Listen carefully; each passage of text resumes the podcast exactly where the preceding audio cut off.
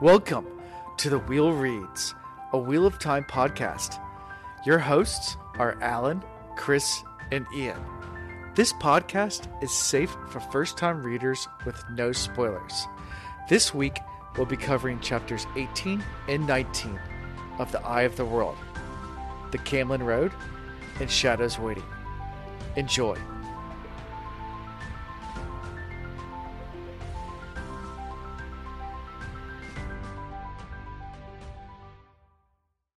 All right, welcome to episode 10. Uh, big episode for us. Uh, this is our uh, finally get to our 10th episode here.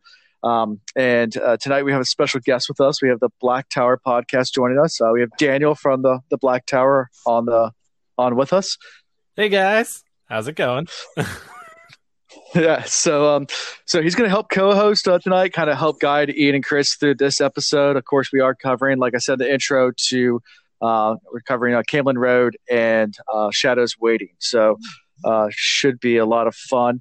Um, before I get started, anything else? I want uh, Andrew might also for the Black Tower might pop in. He might not. Uh, we'll see. But let uh, Daniel go ahead and kind of plug his podcast I know some of our listeners don't listen to other ones. I'm sure if you are a veteran Wheel of Time fan, you've probably heard of the Black Tower podcast. I don't know. You guys are bigger than we are. We're new. You guys have been around for years. So, Daniel, let you take years. it away. We're grizzled veterans at this point. Uh, no, we're uh, Black Tower podcast is uh, super fun over on the darker side of Twitter.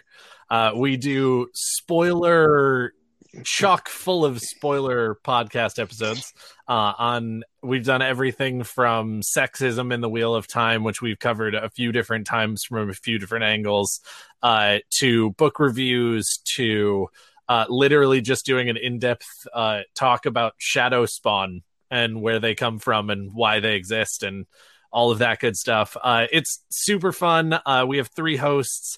Um, it's actually changed a lot since day one because uh, uh, Andrew started the podcast uh, with another host, um, and then they had to step down, uh, and so another one came in, and then both Andrew and that host had to sort of take a step back, uh, and so we got two completely different hosts who took over for a little while, and then when Andrew came back, they went and started their own podcast. So it's actually been a huge adventure, and I've actually only been on the Black Tower podcast. Um, for oh god maybe eight months six to eight months.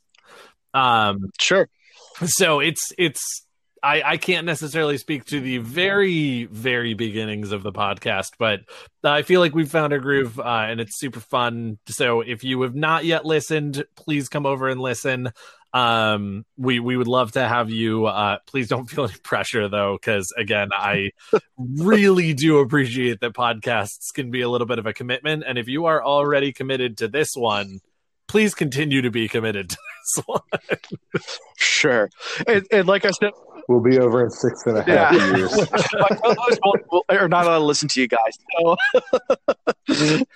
but um, but once once we're done with all this, yeah, Chris and Ian, go check out everything the Black Tower has because it's great. And for any of our listeners, of course, go check them out if you have already read through the series. Of course, yes. there's spoiler full. 100%. Any of our first, yeah, any of our first time readers that are following us along as a companion podcast, probably not a safe podcast for you. Um, Though, again, uh, we do label our, our episodes pretty thoroughly. So if you see something that you don't understand yet in the title, then don't click on it. You're probably fine with all of the titles.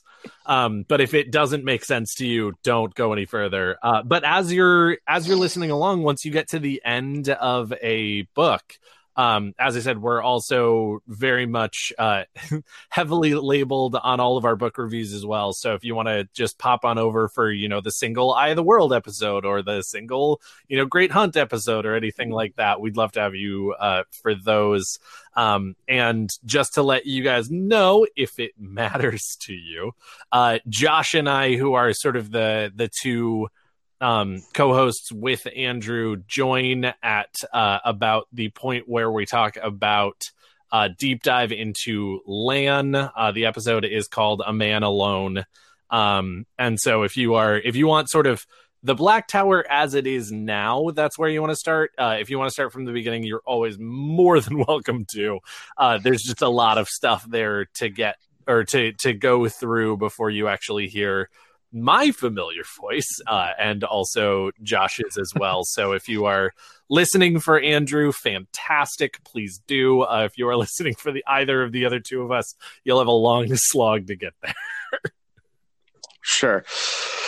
Sounds good. So, without further ado, let's go and move into the episode just because I don't want to waste too much time. Um, just because this a lot of times these these episodes can go long. Um, we're, we're we're like you guys, you know, you guys have those two hour episodes. We do too. So, uh, um, want to move right into it. So, uh, before we get into into the chapter, talk about predictions that we have from kind of last week and last time. Predictions Ian and Chris have made. Um, of course, some of these might be true, some of them not. Uh, one was that Padan Fain is a white cloak spy. Um, uh, one, yeah, uh, Moiraine is super badass. Uh, that was Ian's thing from last week. Love Um, and, and that Chris also thought that Min's viewings are going to give away the entire series. So pretty much we already have all all 15 books rolled into Min's viewings from from last chapter when we first met men. So um, some good predictions. Um, and and we'll see if what comes true or not. So no, those are solid, and I like how they're actually like legit predictions instead of just uh, a lot of times you'll get like, oh, what are your predictions, and it'll be like very vague, so that I kind of can't be wrong. right, uh, and those No, are those no. are nice. Those are like solid predictions that I feel like can or cannot come true, and you can be disappointed or happy depending on what you felt. so far Ian, we have another Alan with us. so far my favorite prediction they've had so far was actually that Tam is secretly a time traveler, hence the Wheel of Time, and he's hiding Rand in a different time altogether. So uh, Whoa. I, I was drinking. I was drinking heavily that night, so we'll see. It felt good. Sad part is I'm completely sober and I want that to be true. yeah, we said that should be a book if it's not. Uh,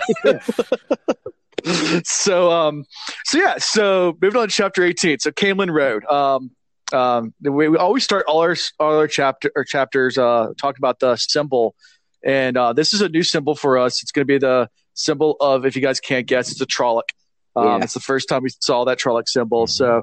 Uh, since the, since the first time symbol, let you guys, Chris and Ian, take away what your thoughts are about this. Obviously, we know a lot about this chapter, but go for it. Yeah. Okay, so uh, my comments are asinine, but clearly he's a he's a he's a metal fan. He is rocking out hardcore. Um, it, it reminded me of my first concert with my German teacher in high school when we went to a Korn Incubus and Orgy concert, and I could I lost my shoe. Yeah. Alan, you were there, and I convinced my mom to go uh, because wait, we, we said there was some German band that was going to be there or something. I don't know. We we fed our parents some BS and they let us go. So, anyways, when I saw it, that's what I thought of. But I also thought of Trollocs. So, Good. Chris, anything for you? you know this is just an interesting one. I love the Iron Fist. Okay. Um, it kind of reminds me of a, a lot of different things, but this, you know, the, the idea of ruling with an iron fist, of course, attacking with iron fists, and then the trident kind of threw me off. I'm like, why, why the trident? Um, you know, that's normally a symbolic sign of power, but it's normally symbolic for most people for like, uh, you know, Poseidon, water, and um, that just doesn't quite seem to fit here. But you know, I also realize that there's that dark and light play with it. So I always find that interesting that we get that, you know, our our two sides of the power on the trident, of course also on the fist, but more noticeable on the trident. And the skull's just badass. So. Nice. So yeah, so um, gonna go right into the chapter. So we'll start out. You know, they're making their way down the the Caemlyn Road. Um, Nynaeve is bugging the shit out of out of Moiraine about herbs, um, and it's very it's very very obvious. Uh, Moiraine wants nothing to do with this. She's like kind of shrugging her off and walking along. Um, and uh, and Lan's topping each hill and kind of searching around, obviously on edge. So, um, you know, before we get to the, the the chase scene, what do you guys think about this initial opening of this chapter? Well, it really gives us a different view of the the landscape, which is really cool. I like the idea of how they're talking about how much more considerably wider the roads are. So we're really seeing that we are headed towards you know greater cities. Hopefully, we're um, headed toward roads more frequently traveled. So it kind of gives you that sense that the Two Rivers really was that back river place that nobody really thought about or knew about. And then as we continue heading in the direction um, from the Two Rivers, we can see that um, again the landscape changes, the popularity of the the cities are changing, the size of the road changes. Also makes it them more vulnerable because they are taking a main road and they are opening themselves up for more opportunity to be really attacked if you're looking at it from a strategical disadvantage. Sure. So. Yeah, the the initial back and forth between uh, the wisdom and Moiraine, um, I don't know. I the wisdom she never like acts desperate, but it's clear she's trying to prove her worth to Moiraine. So even though there's that tension there, you can I get I get the feeling that uh, she certainly has I guess the word is respect for Moiraine and, she, and she's trying to win her over and and show to her that she has worth for this group, and there's something that she had to contribute. And she already kind of, you know, we talked about last episode. She won Lan over even just her ability to track him. Like uh, he was pretty impressed with that. But uh, she she knows that Moiraine is the key to this group, uh, and she wants to establish herself as as somebody that's significant. So it's not just this opening scene, but as we move on, she's trying to prove her worth and show that her skills are valuable too. It also shows how um, Moiraine looks down on like the medicinal side of magic. It's not really necessarily magic at this point. It's more or less potion making. It's mixing herbs to heal and to help. So you can see that she doesn't really view that as power so much as drawing on the source. Because like uh night um it was mentioned the flatwort tea and uh andilay root yeah. are best for fatigue they clear the head and dim the uh, burn entire muscle. And then they said the Aes Sedai murmured, I am sure they do. They didn't even give her name. like you just feel the contempt. Sure, yeah. on all sides. So I think that's so. Yeah, neat. I mean, obviously, there's there's tension between uh, Moiraine and, and Nynaeve. Um, I think Daniel, you can you can add to that. oh yeah, no. I one of the things that I love about uh, these you know early on chapters, as far as getting to know Moiraine uh, and getting to know Nynaeve and all of these characters, because of course we've sat a little bit with Rand. Um, and we've certainly, you know, heard a number about uh, of things about, you know, Perrin and Mat and things like that. But overall, we've been getting Nynaeve pretty much from other people's perspectives. Um, and everybody has a little bit of a judgment on Nynaeve. And this is the first time that, like, while yes, we are still seeing Nynaeve uh, through somebody else's eyes. It seems like a more objective portrayal of her. Um, and I love the play between Nynaeve and Moiraine as one of them has modern medicine and the other one doesn't. And the one is looking yeah. at the other and being like, I have antibiotics. You're adorable. because you know your your your essential oils are amazing. Right exactly. Good luck with the coronavirus. Have fun. Like just just rub lavender oil on it. I'm sure it'll go away. Like that kind of thing. And uh of course we know because we've seen a couple of times her uh, you know, do pretty impressive things with the power. So far, we've seen her mostly be, you know, a little bit destructive, uh, but we've also seen her heal fatigue and whatnot. And while Lan does, you know, obviously make the, uh, the statement that she can't do that for herself, uh, which is a pretty big mm-hmm. drawback uh, of that particular yeah. skill. The fact that she can do it for everybody else in the group is already pretty impressive. And so Nynaeve's coming along being like, yeah, yeah, yeah, no, it it dims the ache of of sore muscles and whatnot. And Moiraine's like, I get rid of the whole thing. What are you talking about? so it really is. It, I I love that back and forth uh, here in you know the earlier chapters as we're we're really discovering who these characters are, and as uh, you know as as Ian said, uh, you know we're getting into um uh sort of finding out the the dynamics of the group. And and Nynaeve is trying to prove herself and just be like no no no but I'm cool too. Sure. So yeah so you know they keep on moving along. Uh parents suggest they leave the road. Moiraine kind of cuts them off immediately saying you can't go through the hills of Absher um they're not safe and Lan can't move fast through those through you know off the road as fast as we can on the road. And then we hear the horn blast in the back. And um, well before we even go that far i'd like to know why they can't travel the hills. I mean they never give a decisive purpose or reason. So i'm wondering if there's more to these hills that isn't mentioned now but will be mentioned later. Because they you know they mentioned that there's only one bridge spanning um, the Arinelle i don't know if that's well right pronounce, sure. pronunciation. Yeah. Okay so be it that's the only bridge, why is that the only bridge? Why haven't more people colonized this area or use this area for its resources?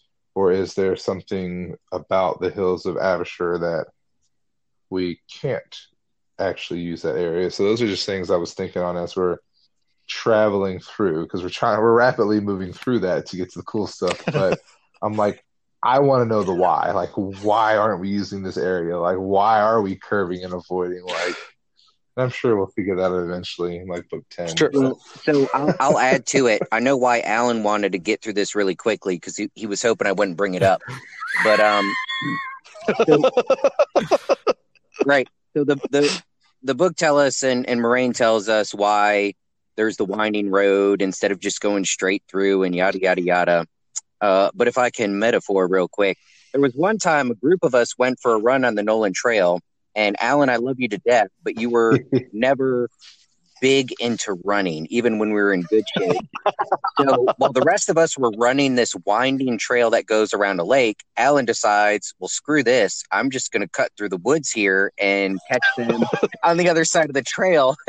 and then uh, I think he got stuck in the mud and then he got turned around. And we finished running, and like an hour later, Alan shows up at the end of the trail all beat up and shit. So sometimes sometimes the straight line is not the way to travel. Uh, sometimes you need to stay on the path. true story. Uh, yeah, that's so. a great true story. I love you. I love you too. Yeah. Sometimes taking the shortcuts not always the best idea, uh, especially when there's briar patches and thorns and all sorts of fun stuff. So. uh, so then we do get to the horn, right?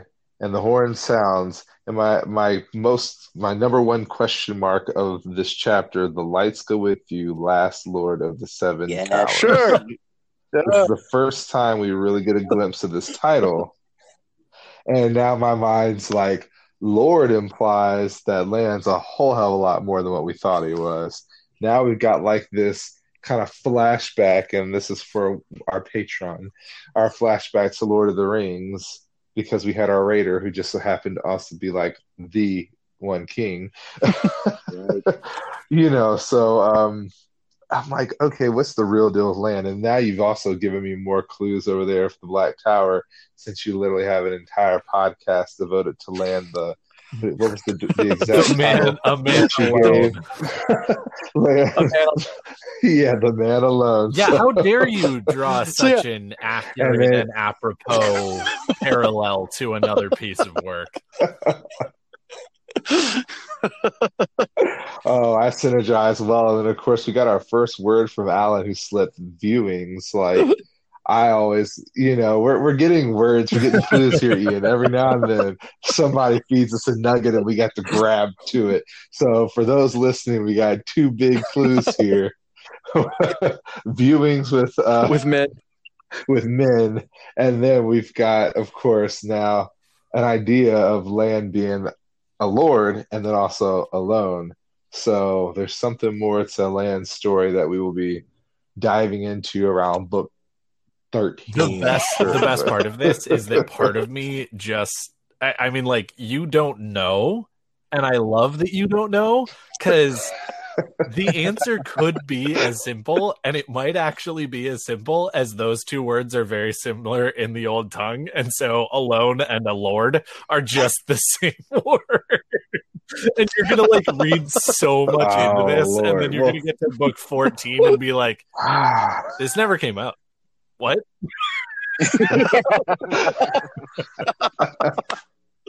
yes. Uh, Oh well, Chris will continue No, to no, read into things, but Because the second that you I'm stop sure. reading into things, uh, the book stops being fun. So Yeah. Yeah. The anticipation is hard, Exactly. and yeah, trying to figure it out. It's great. Sure. So yeah, so Lan takes off the last Lord of the Seven Towers. Um, I was actually at question marks. I was going to ask you guys about that. So thanks, Chris. Um, and he, he he runs back to go check what's going, and the horns just keep blasting. And Rand's counting down the mile. So he starts with ten, he goes to eight. Um, you know, um, Nynaeve then mentions to Moiraine, like, should we move faster? The horns are behind us. And Moiraine kind of says back, uh, you know, don't you think there's a reason why they're trying to make us go faster? Like, it's probably a trap. Um, you know, and, and I think it's when they're five miles behind, Lan busts through. Yeah, it's a trap. Star Wars reference. Um, so, so yeah, so five miles or so, uh, the horns are blasting and Lan, uh, you know, gallops through, bursts through, and and kind of gives a report saying that there's as many as uh, uh, probably 500 Trollocs in multiple fades, uh, Myrddraal. Yeah. Um, so you know we have this little small group, and if you could think about it, you know, I mean, how many we have? We have the, the Emond's Field five, and then Moiraine and Lan and Tom, so eight travelers versus 500 plus multiple. How, who knows how many how many fades in Mergel? Odds are not in their favor. I'm pretty sure that if Yeah, Lan takes Well, yeah, the clearly left just says- 250 and Moiraine takes the right 250, and each of the Emond's Field Yeah, five just takes a fade on their own, then we'll be fine. We're all good. then Tom can just play his Yeah, harp and sing we're good, and yeah. make a ballad out of this amazing feat that they've just accomplished. I- Sure. I, think I think we could count on Rand tripping and falling and accidentally stabbing a Trolloc with his sword because he's kind of done that already. So Rand's good for one. All right, so Lan left No. 250, Moiraine right 249. Cool. Perfect. Yeah. there you go. So, you know, at this point, um, uh, right as soon as they realize that they're they're driving them forward, they hear. Uh, I think it's uh, they start talking about north or south, and they hear the horns in front of. But yeah, it says all that is left is north and south. Moiraine said, more thinking of thinking aloud than answering the wisdom. To the south are the hills of Absher, barren and dead, and the Tarn with no way to cross and no traffic by boat. To the north, we can reach the Arinelle before nightfall. Will be a chance of traders' boats if the ice has broken Marathon. at Mardarin. Boom. No, Maradon. Sorry. Yeah. so that's the quote. But then, of course, Lan comes back with, "There's a place the Trollocs will not go." And Moiraine immediately says no. And right, Yeah. Yeah, not that. exactly. It's like whips her head around, like you could see, like the hair, like, whoosh. and it's that sharp, like um, Alan's wife goes, "Nope." I'm sorry. Did you just did you just suggest the Mines of Moria? Because hashtag off. Yeah. Some Lord of the Rings. Uh, yeah, you cannot go there. Uh, Chris, Chris, am I the only one who read that and then immediately went, "Yeah, so we're going there"? it's just a matter. Of Just once, I want one of these So, yeah. epic fantasy series to be like, "There's a place that the Trollocs will not go." No, she motioned to the warder. He put his head close to hers so their talk could not be overheard. Then they decided to go somewhere else, and then they just never go back there because that'd be fantastic. yeah, right. Book six, Sure. Rand is still like, "Where was that place that you were talking about, man?" Because like, I'm still curious because we never went. I would be upset. Yeah.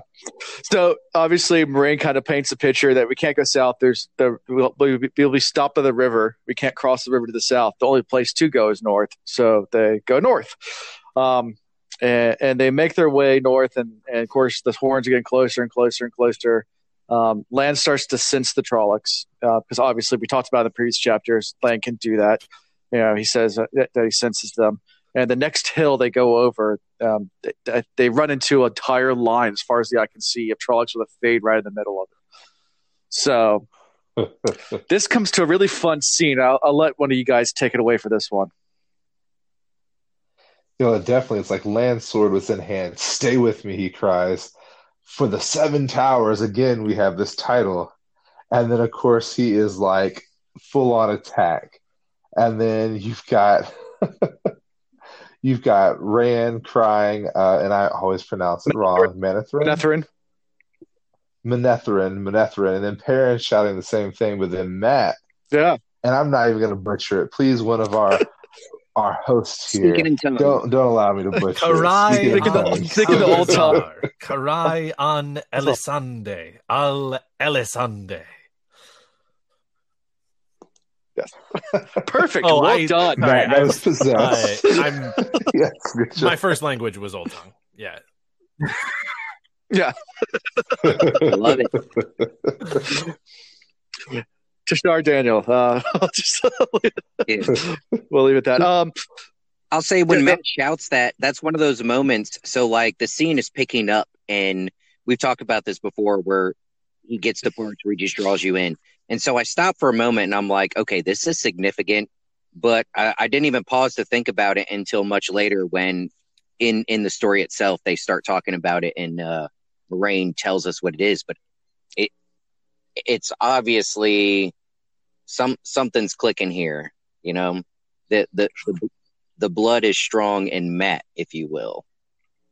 Right, which is one of Ian's predictions from couple way I asked back when we did uh, Tellings of the Wheel.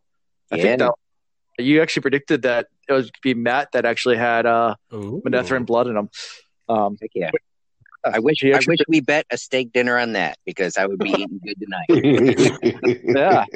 So we get to another battle scene, and we talked about this before. The way that Robert Jordan writes battle scenes is, I think, fantastic. Like a lot of people praise him on his detail and description, but um, so a lot of people praise him on his description and uh, you know his, his detail, but honestly, I think he writes action. Like it just draws you in and makes it really tough. You have to go back and read it a bunch of times because you just feel like you're just part of this battle. So yeah, they they charge down the hill and things clash and we erupt into a a, a mayhem mm-hmm. of battle.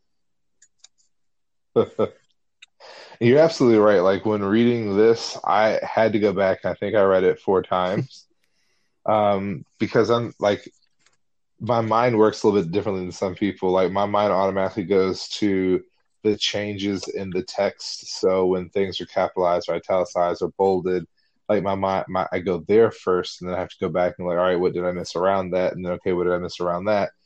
But then, like like I said, I am one for imagery. So the black sword frozen over its head and opening its cowl swiveled, searching amongst the oncoming horses, like the fade.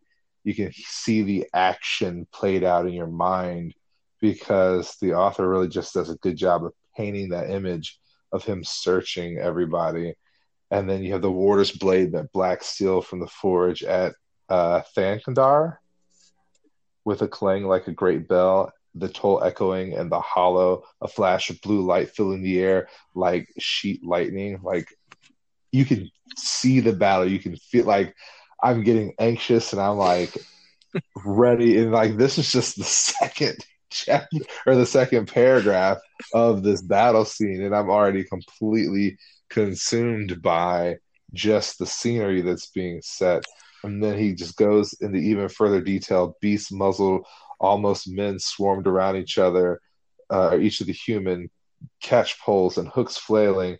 Like you can tell, it was just a mad fury trying to capture our little group here. And they're like badassery is coming through, for lack of better words. Yeah, and and how thankful are we to have Lan there to lead the charge? I mean, you, you think about every movie where there's some great battle, uh, Braveheart, pretty much every fight in Lord of the Rings and whatnot. Before they go charging forward, you got one person giving the speech, leading the charge, and everybody that was nervous kind of jumping in behind him. And I, like I, I think about Rand and uh, his uh, his first encounter with a fade and seeing the fade sword, he was just frozen, and all this like emotion just it, it cripples him, and he can't even move. But with Lan leading the charge, like everybody just falls in behind him, uh, and it talks about you know Rand being off balance, but he he just forced the gray or his horse on regardless, swinging his sword with little of the skill Lan had tried to impart, hacking as if hewing wood. Uh, only only a couple chapters ago, Rand was just terrified, but he he's got Lan leading the charge, and he's like, "Well, eff it, you know, Lan's out there kicking ass. I I'm not going to be the wuss. I'm going to follow behind him and chop some uh, chop some Trollocs." of course, he's looking for a Egwene. Like he was desperately searching for his woman, For so he had his Frodo. purpose. But so I, I understand that, though. And here's- yeah, yeah. Here's the thing: Rand needs to get over that shit, or something needs to happen because uh, it's going to end up getting him in trouble. You can't go headlong into a battle like that, and in the back of your mind be like, "Oh, how's my chick doing?" That that's how you get your legs cut off. So, I mean, I don't know if it plays out like that, but he needs he needs to sew that up or something. That that's gonna get him. So that's gonna get him in I'm, trouble. I'm hearing that your Right. prediction say it, for for as much as we is want that him he to will have- either dump Egwene or lose his legs. Those are his two options. Yeah, yeah. I like it. that's it. Fantastic. Write that one down. This is where I'm going to give Ian some grace for not being literal on losing the legs. Let's- let's- it could be a metaphor. balls, on the other hand, Sure. So, so also he looks over Moiraine. Moiraine's just exploding Trollocs, you know. So you see, like, you know, she she's going to be another badass in this scene. Uh, I know we talked about it last chapter how she handled the White Cloaks, but um, uh, she's just uh, holding her own weight. Um, and Gwen and Nui were fighting with knives, which I thought was just kind of cute and funny. Uh, They weren't But- really fighting. They just kind of had them, and they were gnashing their teeth like, "Grr." Oh yeah, Look at my- dude, Yeah. Nynaeve and Egwene just mad dogged the Trollocs down. I mean, it did help that they had an Aes Sedai riding like very near them, who was like, "I don't need to mad dog you; you will explode." But they were like, "Grrr." yeah. Guys, did I help? It's, Sure. it, it's a very So, big um, plus to your so intimidate Rand's- check. Let's just say that. yeah, I mean, you've seen the way Nynaeve thumps people on the head. I mean, it's um, I will beat these Trollocs by sheer force of will.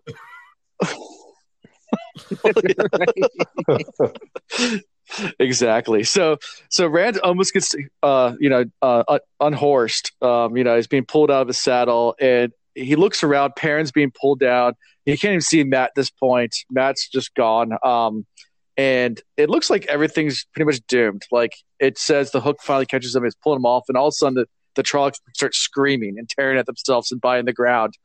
Um and everything kind of stops. Um you know here, which is Trollocs screaming everywhere. Um, and and Rand looks over and sees a fade without its head, you know, completely beheaded, just flailing its sword around. So So it shows like there's definitely a psychic connection or a magical connection, whichever we want to look at it, between the Fade and the Horde that it's in control of. okay, Um, and I don't know that they necessarily feel the Fade's pain or if the mental connection being severed caused them to lose their stuff.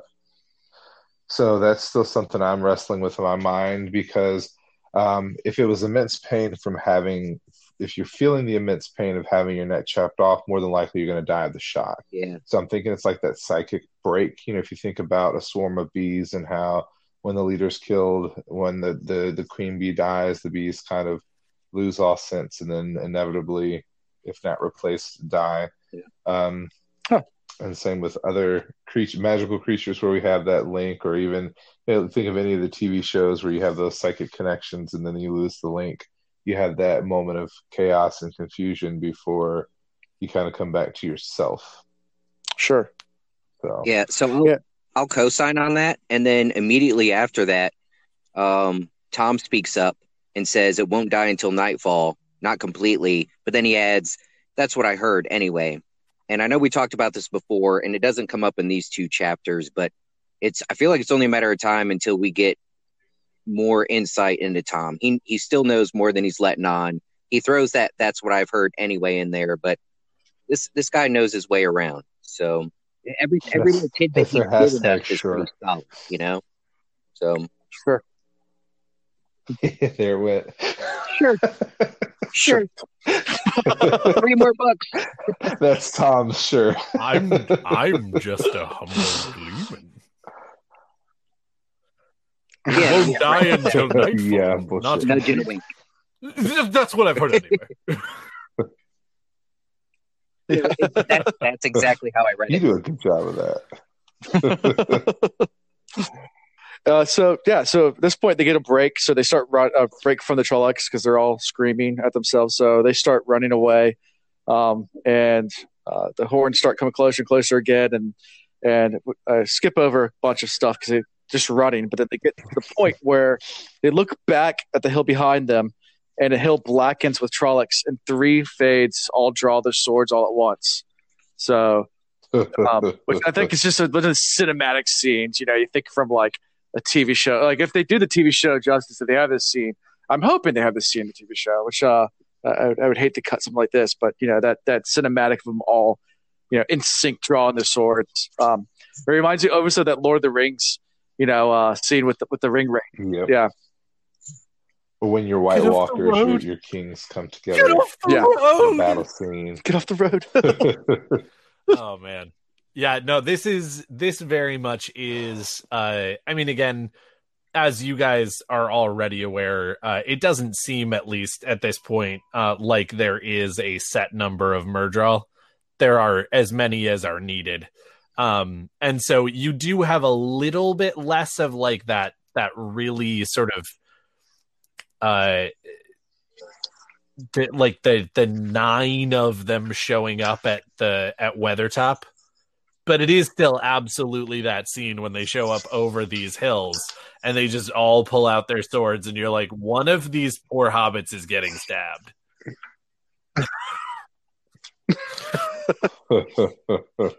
sure. But then we get Miss Aes Sedai and her awesome power using her Angro, I want to say angreal Sure. and It- angreal, thank you. The, And we have her essentially doing what she does. And I love how the author always puts her title, there goes Ian, rather than her name when she's showing this awesome power that she has. So it's never Moiraine when she's using the most of her power, it's the Aes Sedai. sure. I'm going to admit to you, I never um, noticed that yeah, and this is the- specifically. That is the first time that anyone has actually specifically brought up the fact that he typically does not use her name when she's being badass. So thank you for that. I am learning things every day. Yeah, they, they they've been pointing out stuff that I never even never even thought of. Like, and I've read read it. You know, like I said, this is I don't know how many times now I've read through Right. the Eye of the World, getting ready for these episodes. Um, and, and yeah, so it's um, yeah, they, they they catch stuff that I I still like. Wow. Um, so yeah, this is definitely your Gandalf moment. Um, uh, yes. you shall not pass. Um, uh, and everything, you know, like tells the scene. Everything gets everything gets quiet. The ground starts to shake, and and and badassery uh, uh, pursues. Uh, It's a you know, foot. uh, everywhere. yes. um, and I love how Rand just says, "I wish I was 100 miles away at this point." So That's so very true. It's just as she begins to show her power, it really does cause really a, a chasm within everyone's mind because they don't know if they should be in fear or in awe of her ability to do the things that she does. right, So it always makes it very difficult. sure. so yeah, ground erupts, fire goes everywhere. Uh, but what I love about this is the fades are completely unaffected by this. You know, they just they, they just keep marching forward. Charge. Yeah. yeah, they, they, they- like the whole ground shaking. The Trollocs are having trouble, and then uh, the Fades just marching forward. Um, yeah. So, Chris, any thoughts about this? Well, yeah, I mean, I just again, it's one of those scenes where it it really does take your mind right into it. It's just the wall of fire roared as it would indeed burn forever, but Rand did not argue, and this is at the statement of the fire won't burn forever. Hurry, every minute counts. So it's like, all right, well, you know, this question still comes up as to like, where are we going? Like, what purpose is it serving for us to rush into the inevitable arms of the Fade and their horde? Because you know they're clearly trying to drive us in a direction, and no matter where we go, they pretty much got us. So, Right. and then of course within this whole thing, like Rand still has the capacity to ask, so that's what a battle is like. Like, so his mind is still reeling. He's still trying to come to the actuality that he has really left the safety of his home and security of what he knows. And even though he's traveled this farthest distance he's ever traveled and been through so many things, he still is kind of aloof to the fact that you know he's in war. Right. Yeah. so, um, so continuing on, they um, uh, after this they can continue on a little slower pace. Um, uh, after after the you know the the fire the wall of fire and they're making their way and kind of Lan says you know I think at this point is when he mentions that they they have to go. Or no, this is this is where they actually finally get into the what what Mhm. Mat had said. Yeah, it's true. Rand, um, after a few minutes, Egwene spoke to Rand quietly, casting an uneasy eye at the still arguing pair. Um, speaking of the Aes Sedai and the Warder, which again, another one of those funny things, how he now states their title and not their name. So this also showing this fact that they're recognizing their place as being above the others. So they say their title rather than their name. But then um, Egwene asked about those things you were shouting at the Trollocs. And then Rand's like, What about him? He felt awkward, but it felt right. And then she made fun over it, saying Mat must have repeated that story 10 times. But of course, the question comes up like, what was it that Mat was saying? Right. Like, what is this? He said, when you shouted, or she said, when you shouted, I thought just for a moment, I thought I understood you. So that also shows that Egwene may also have more of the blood than we realize. The blood definitely is strong, or almost as strong in her as it is in Mat. So I think it's pretty cool how their heritage is really showing through. Um, Right. So Ian just came back Welcome online. So You still there? I'm here. Just so you guys Yeah. know, there's the potential that this is going to turn into the Chris and Alan and Daniel show. I'm at three percent. I'm at three percent. I'm very sorry. Yeah, I promise I'll be less Yeah, poor 3% in battery. two years. So give me a couple books. I'll take it. All right, so we're talking Shadow Rising. You'll be fine. We're, we're Okay. Yeah, yeah, still somewhere around there. Um, book four. Um, so, so yeah, we're just we're just getting to the point where where Moiraine finally tells uh Mat what I still love that he actually said. dichotomy of yeah, yeah, no, Mat, what did you say? I have no idea. Moiraine, I will tell you what you said. the fact that she's paying that close attention to them in the middle of a battle is pretty freaking balling. I'll have to say she gets another notch on my belt. oh, Moiraine is Moiraine is Yeah. terrifying, Bay. Let's, So for let's the honor of the I mean, I still would, Yeah. but like I'd be scared the whole time.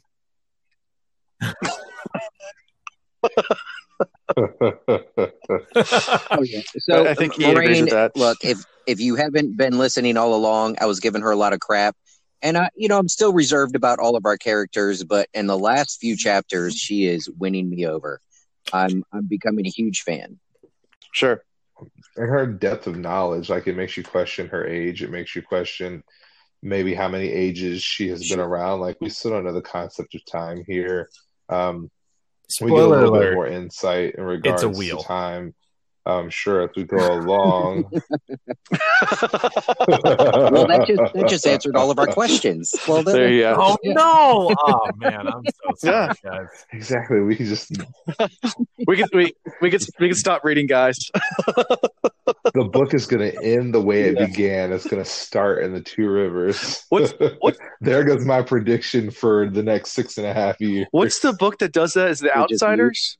Is it the Outsiders that does that? Like where it's where it starts the same way as it no, because it's it like it's it's a book about like the 1920s, like kids growing up then, and like the same lo- way it starts, it ends with him writing his story, and he starts writing the exact same And first paragraph again. of the book, like that. Confounding Hobbit. So yeah, so like so, the- he's so you're saying the last story. chapter of Yeah. the series is Tam scoops up baby Rand and then goes back in time to hide him away.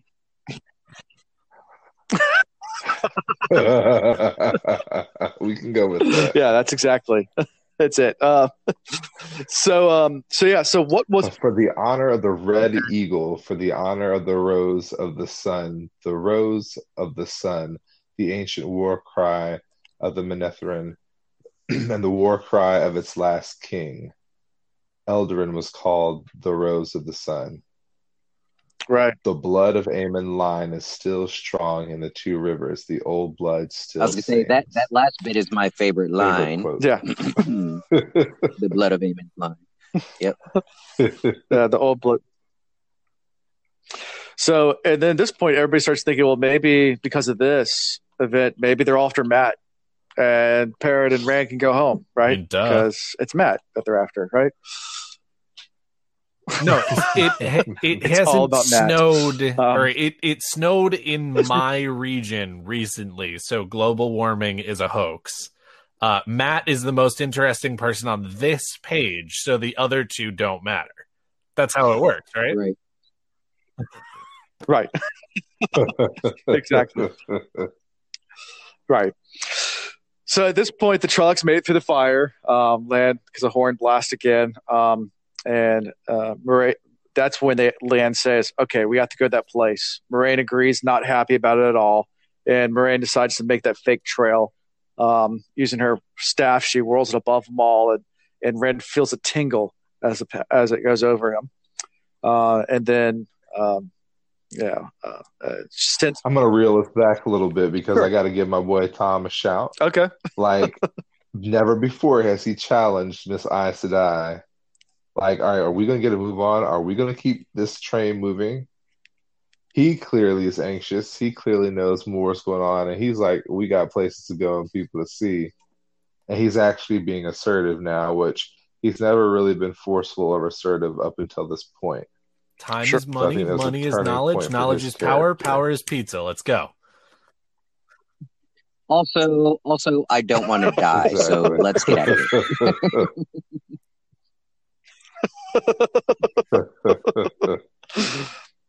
um, yeah, and, and, and Gwaine Gwaine looks up at Moiraine, you know, saying, "Wow, your staff's powerful," um, which I always thought is really funny. Says, this is not the first time she said this, and Moiraine's actually getting annoyed by Gwaine keep on bringing up the staff, saying, "No, things don't have power." Like, I mean, how many times do I have to tell you that? Um, it's just, uh, you know, I think we, we mentioned that last time. I think she said it. Um, it, it's yeah, I think it was the last episode. Yeah, and calls her a Moiraine got upset child, so condescending when she says it. You know, I've told you, child, things do not have power. The one power comes Sure. from the true source, and only a living mind can wield it. This is not even an angreal, merely an aid to concentration. Like she kind of puts her down and educates her one more time. Sure. yeah. So Lan leads the way. Um, be careful to uh, not leave leave a trail um, in the way they're going, and they come up this this you know out of nowhere broken city. It's completely abandoned. So um, Aridhol is what they call it. Is what Moiraine calls it first. So what's your guys' thoughts about this city we're coming up on? Well, again, it was like the vines will make climbing easy, but will never get the horses up, referring to what he thought was a cliff And then as they rode a little closer, he saw a tower. It was clearly a tower, not some kind of rock formation, with an odd pointed dome on the top. A city, he said, and a city wall, and the spires were guarded towers on the wall. His jaw dropped. It had to be 10 times bigger, or excuse me, as big as Baerlon, 50 times as big. So now we are seeing the first real city.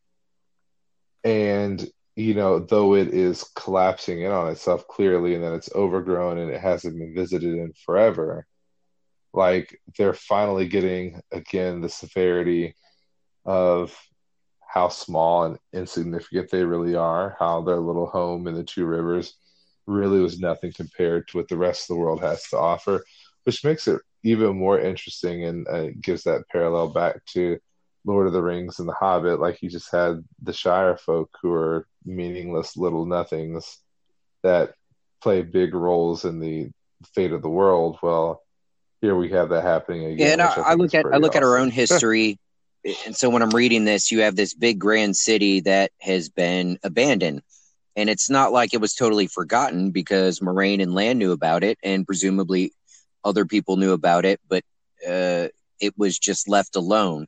So there was some economic collapse, there was some tragedy, there was some famine, something that caused the city to be abandoned, and something significant enough that nobody ever came back to try and reestablish it.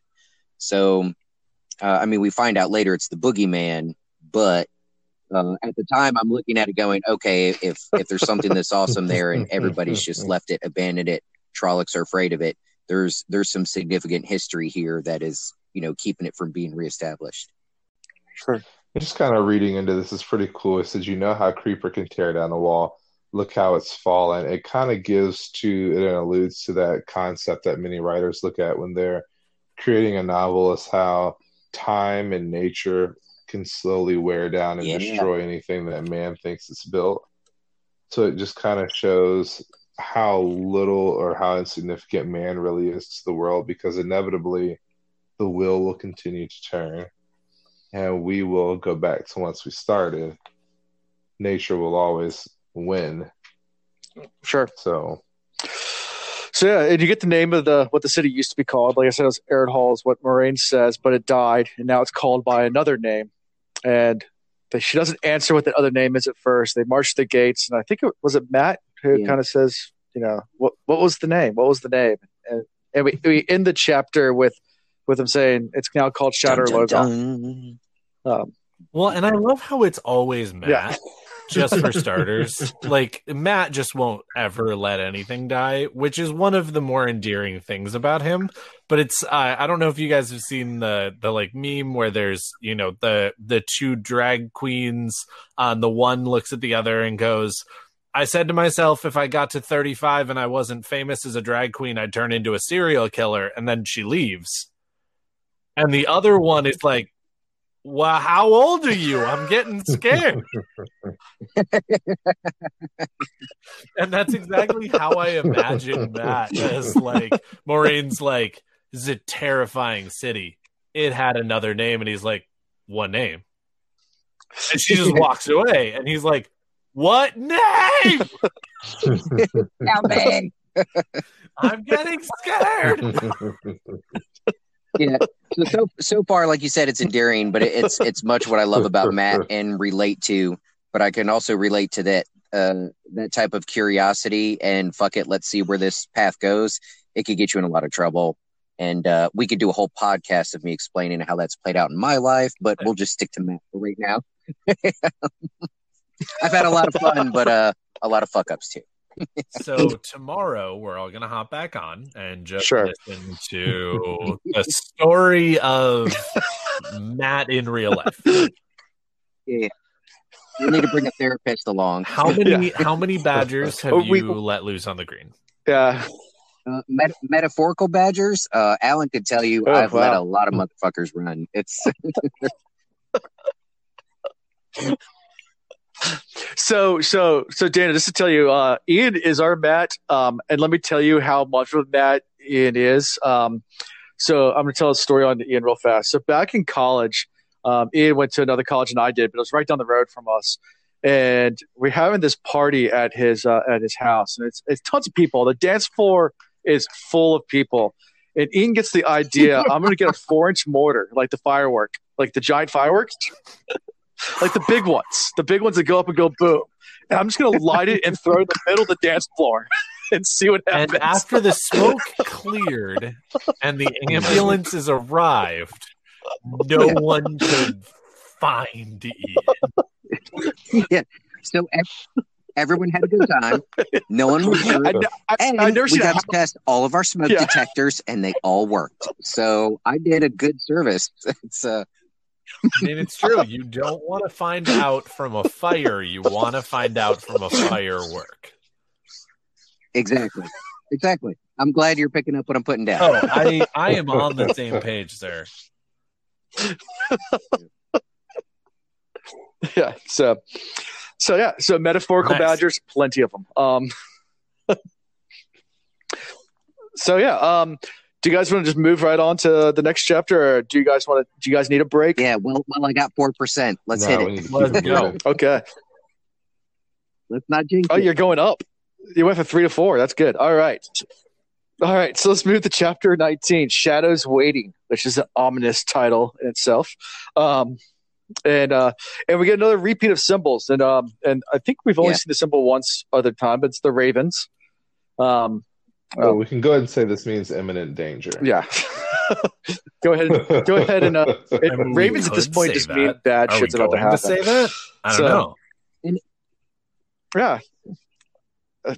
We are going to say that our my my Odin's theme worked well in the beginning, Yeah, and, but and there's another now layer gonna to it. imminent So far, it seems Oh, yeah. to represent that. they Dan- think they're okay, but they're not okay.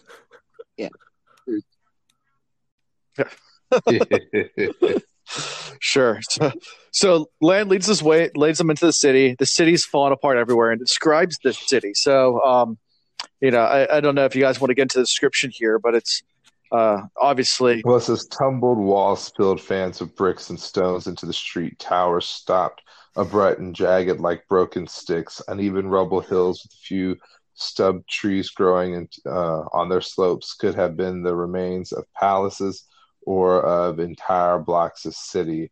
Yet what was left standing was enough to take Rand's breath away. The largest building in Baerlon would have vanished in the shadow of almost anything here. Pale marble palaces topped with huge domes met him wherever he looked. Like again, the imagery just goes to show that they are in not a city, but like the city.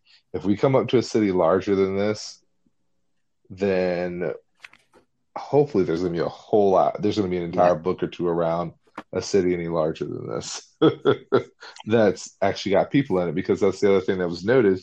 There's nobody here. Yeah. It's completely abandoned. So yeah, so um they get to the building they're staying in and they tell them to bring the horses into a back room and, and Tom tells them to, you know, hurry up, get through the door. And it's a pretty big building. Um if it wasn't in bigger than any inn they've ever seen. Um you know, and um and Nynaeve's talking about herbs again. Um and Lan's arguing with her about it, saying, Yeah, quit talking about this stuff. Nynaeve is Nynaeve is kind of So, like a drug dealer here. I um, mean, she keeps pushing the so, yeah. herbs, and it's it's almost like, hey, Moiraine, if you like this, you you know where you got it from, right? This one's free. Let me, let me help you. Mm-hmm. right? She's got Moiraine was an addict in a past life, so probably shouldn't joke about Well, so I, that, I mean, I'm I'm, I'm we picking on there. her, but actually, um, you know, Daniel, you mentioned it before. We're just now starting to get from um, Nynaeve's perspective, like who she actually is, a little bit more objective. And she had the one line when she's trying to help out Moiraine. She says, "I may not like her. It is true, but I help anyone who needs my help, whether I like them or not." And that kind of warmed my heart. And as much as she's been a hard ass on everybody uh, and from everybody's like storytelling about her, like you know that that warmed my heart towards her a little bit. Well, that's great. So one thing I love how Lan almost uses uh, Nynaeve's uh, title as a curse word. Yeah. Oh, we have another visitor. Hey. Yeah. Hello, welcome. Andrew, Can Andrew, me? Andrew just joined us. Uh, It hey, Andrew. working. Hey. The, the old sprint guy. Can you hear me now? Yeah. Yes. Yeah. Yeah, we can hear you. Oh, Andrew, Andrew, do you have Can you hear me more than Can you hear four percent battery? Yeah. Because if so, you're winning. Um, technically You're not a yes, but test. also no. 'cause I'm on the computer, so Oh well, you're definitely winning. Yeah, Andrew actually has a pretty dope Yep. setup. So, So there you go. So uh, yeah, he um, could be here for hours. Ian's Nice. gonna die somewhere at like one fifteen, like an hour and fifteen minutes, and We'll see. I'm, Andrew will I'm just bouncing be back. here for the next week Sure. and a half. Yeah, I'm, I'm bouncing back and forth between three and four percent, so we'll be all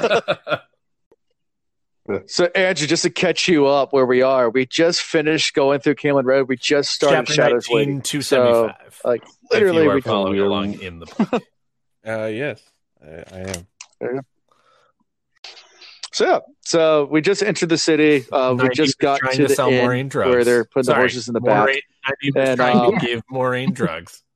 Yes, This one's for free. This time it's for free. I,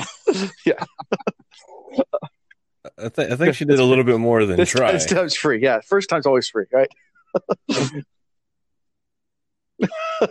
Oh yeah, she definitely did. Even like I said, uh Lan comes at her and he's just like, uh, I've made no accusations, wisdom. I only said have a care with your herbs. Like it's one of those things where he still has distrust, even though he real they all realize they need each other. He's like, you know, watch what you give her. Mm. I'm watching, I'm paying attention. She's just like, whatever. Um but at the same time, like again, I love how they they use the Mhm. titles for meaning of power, but they also use it as kind of like a mockery. Like he's saying, you know, you're using these herbs, but do you really know what you're doing? Do you really know how you're using? Do you know if you're using them properly? It also could show that there might be more to the herbs that are being used that maybe the Aes Sedai have a greater understanding of than the wisdoms do, since the wisdom are just you know, low-level 90 hedge mages, if you wanna call them that, Shit out of from you. the block.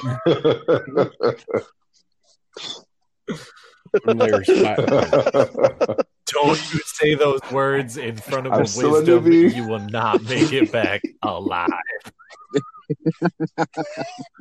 oh, I'm sorry. The I said I know more about herbs than you. You're just a low level hedge. Oh my god. Sorry. I'm so sorry. Why did please don't hit me with your stick again.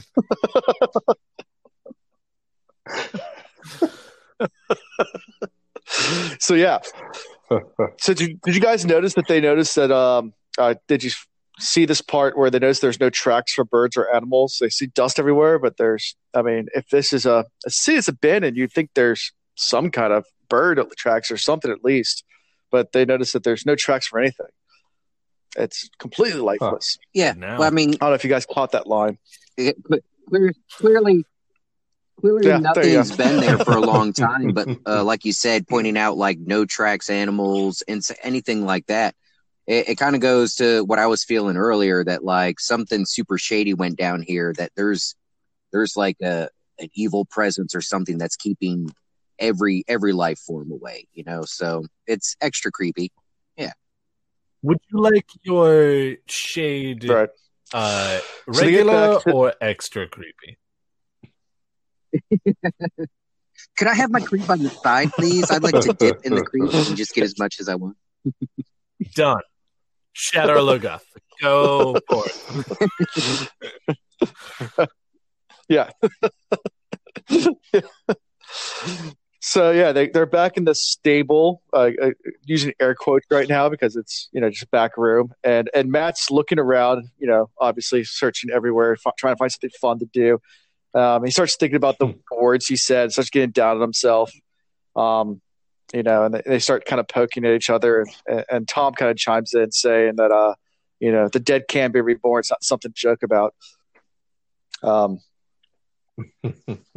but uh, you know, it, it, and then we get one word, Allie. yeah, Allie, yeah, exactly, yeah. So Tom leaves the boys alone, and, and Mat immediately is like, "All right, let's get out of here." Um, and this is totally an Ian. So our co-host. Ian, like I said, our Mat, this is hundred percent Ian. Absolutely. Yeah, firework. um, hey, hey, hey, man, there's an alley back here. Let's let's, let's go run away real fast. You gotta see what's going on in the city. So, um, um, and I, I love the interaction between you know uh, and I think Ian hinted this earlier uh, before we even started recording about uh, uh, the different different reactions for the different boys. Um, you know, Mat's obviously the one that wants to go explore, but you get a kind of a taste of the personalities yeah, it was, of Perrin and Rand here as well. Yeah, Rand yeah, is at least right now. In the face of all this danger, the three of them go off together. So we get a little taste of how they act without Lan around to protect them, without Moiraine. And Rand, you know, I gave him so much shit early on, but he seems to be kind of balanced. You know, before they head out, he he reassures Mat, we're all in this together, sort of thing. And Perrin, who's in my mind, I picture him the bigger, burlier, stronger guy. He's the one who seems like a puss. And Mat, as much as I love him, he's being a little bit too much of a wild card. Like there's legit danger around. He's like, fuck it, let's go explore this place. um, you know, I, I respect it to a point. Like sometimes you're asking for it, you know. It's crazy because he's like, I was thinking about it, about what happened back there, about the words I. He said everybody turned to look at him, then not just Rand, and he shifted uneasily. Well, you heard what Moiraine said. It's as if some dead man was speaking with my mouth. I don't like it. His scowl grew deeper, then Perrin chuckled. Aemon's war cry, she said, right? Maybe your Aemon come back. The way you're going on about how dull Emond's Field is, I think you'd like you would like that being a king and hero reborn. Like though his his mind is split, he does have a serious side to him, but what he likes to downplay that with the his de- his default his so default is the playfulness. A, he might get caught up mm-hmm. with that, but not even at the end of that page. He's like, right, well, uh, speaking of being in things together, now that we're done with the horses, why don't we go see a little more of this city? Like he got serious for a split second, and then he was like, all right, back to my shenanigans. Let, let's honey badger this shit.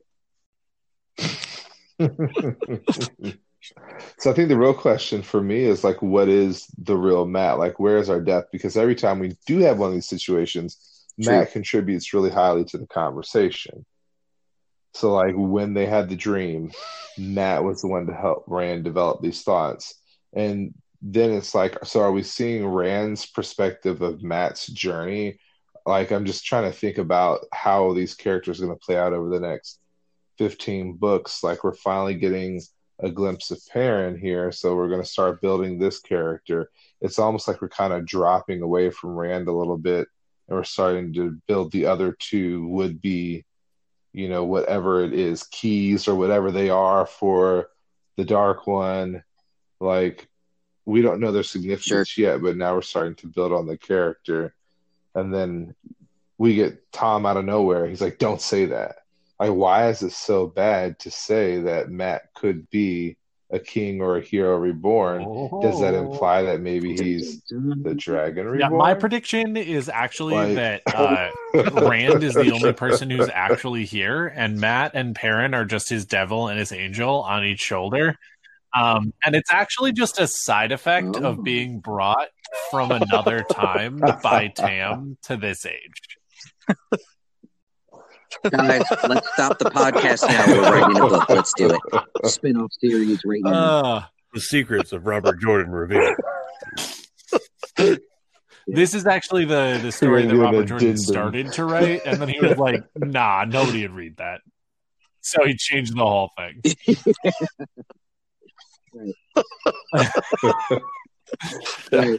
he was tripping on LSD at the time. so, so back to the actual story that was actually written. Yes. Which is much more boring than our thoughts. so Mat somehow suckers them into exploring. So yeah. right. So they're like little kids again running through the city. Um, you know, I, I love that scene where just Mat's running through every wants to search every single building um, and, and, and you know it's getting later and later and later uh, in the day and and sun's almost setting and and kind of I think it's I think it's Rand who suggests that they they should probably just go back at this point. Um, it's getting late. Um, uh, you know, and and Mat sees a tower and says, "What is that tower? Let's go climb that tower." And then we hear a voice. Um, the towers from behind them. Safe. Um, Yeah. yeah, the towers are not safe. So yeah, so we meet this new character, um, and I love how Robert Jordan was so creative with his name. Um, more death. You know, I've heard it pronounced more deep as well, but you know. Yeah, it- so you I can I was reading, and I know. I'm not supposed to, but I read where he wanted to name him just a little bit of death, but the the amount of times he mentioned him, it would have put him over the word count, so he had to shorten it to more than. Gotcha. Yeah. So, um, you know, uh, Mat Mat's taken in by this guy immediately, and the guy's just like, "Yeah, I have treasure down below. I'm a treasure hunter. That's what I'm doing here. I, I need help carrying it." And Mat is, is immediately is just like, "Yeah, let's do it."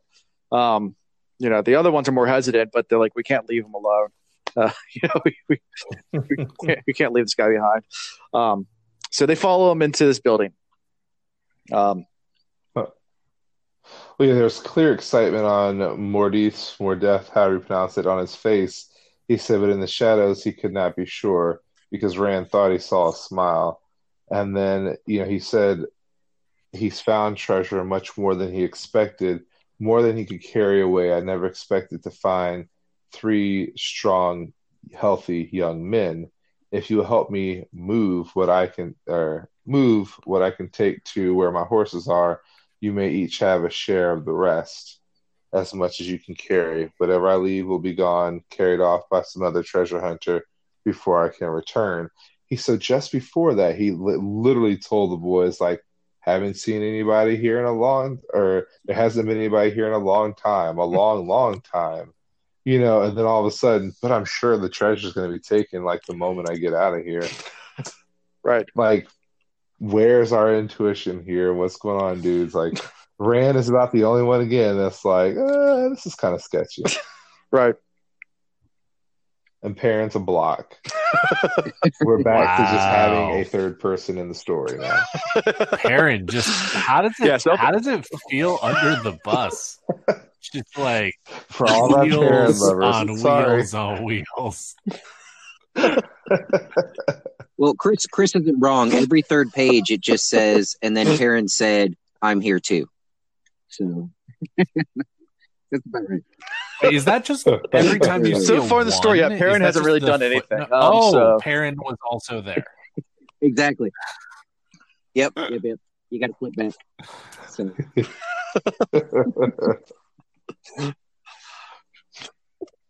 Ugh.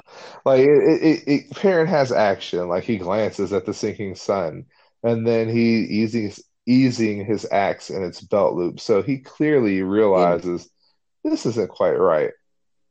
But he's following rand's lead. So like is he always going to have to be led by his hand by rand? Right. or are we going to get some like balls and have Perrin be the guy that i wanted him to be in the beginning which was like the man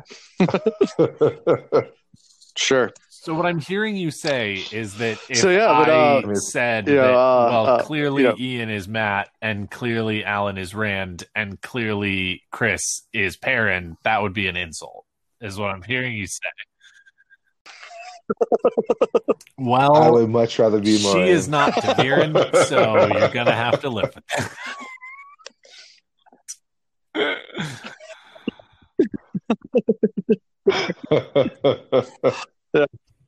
So, uh, so also Rance is giving away way too much. Um, you know, he says where they're going, says they're going to Caemlyn, and I think it's just weird that obviously Mord- Mordeth or Mordeth, uh, he he doesn't.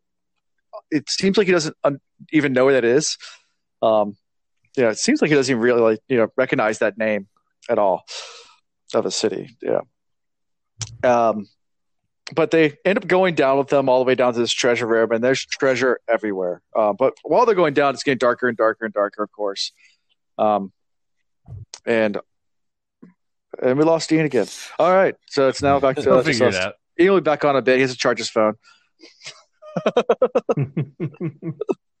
He'll figure it out. So yeah, so um, you know things are getting darker. They get to this treasure room. Everyone's uh, super super uh, excited about all the treasure, uh, especially Mat. and, and Mat just jumps down to start you know pick up treasure. So does Perrin as well. So we'll we'll we'll go to that scene.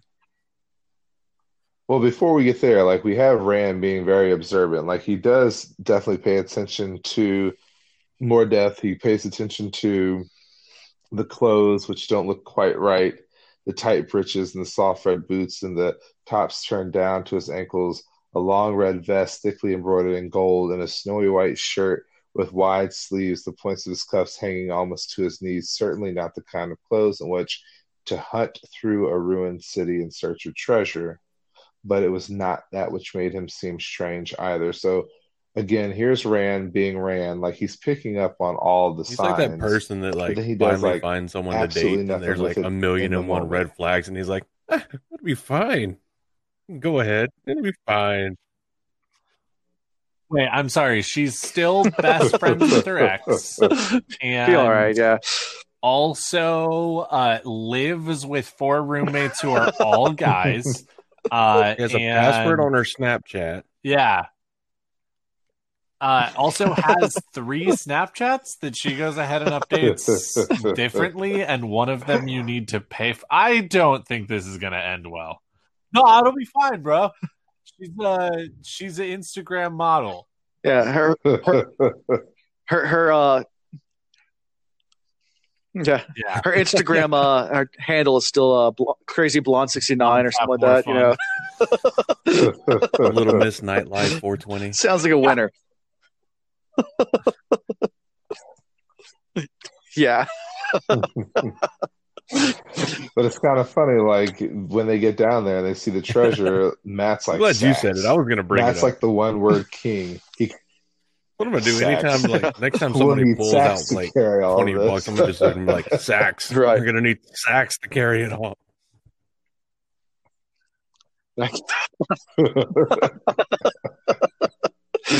yeah. So um he's like, maybe you should come back with the others and and Mordeth's like, wait, you had others? I thought you guys were alone. And of course he goes starts naming everybody, you know, and saying, Yeah, you know, we have all these other people back at you know, back in the city with us and and starts naming them all. the biggest idiot. Yeah. not even bothering just and, and then gets to uh you know Tar Valon uh uh, and, and mentions the name of that city and he loses collective shit about that I, mean, I don't know why. screws the pooch uh, Mordeth does oh, and he so does. gets really he really upset absolutely screws the bitch. I don't know oh, why. Moiraine and Lana understand, and Morris is like, "Excuse me, who?" I, I don't know why, but in my head, Mordeth is 100% German. He's are absolutely like, oh yes, come and help me with this treasure. I can't carry it all. sense. I found so much treasure. I, you are going to have to help me to my horses. Oh my god. Tar Valon, Ta- you said you were going to this this Caemlyn. You lied to me.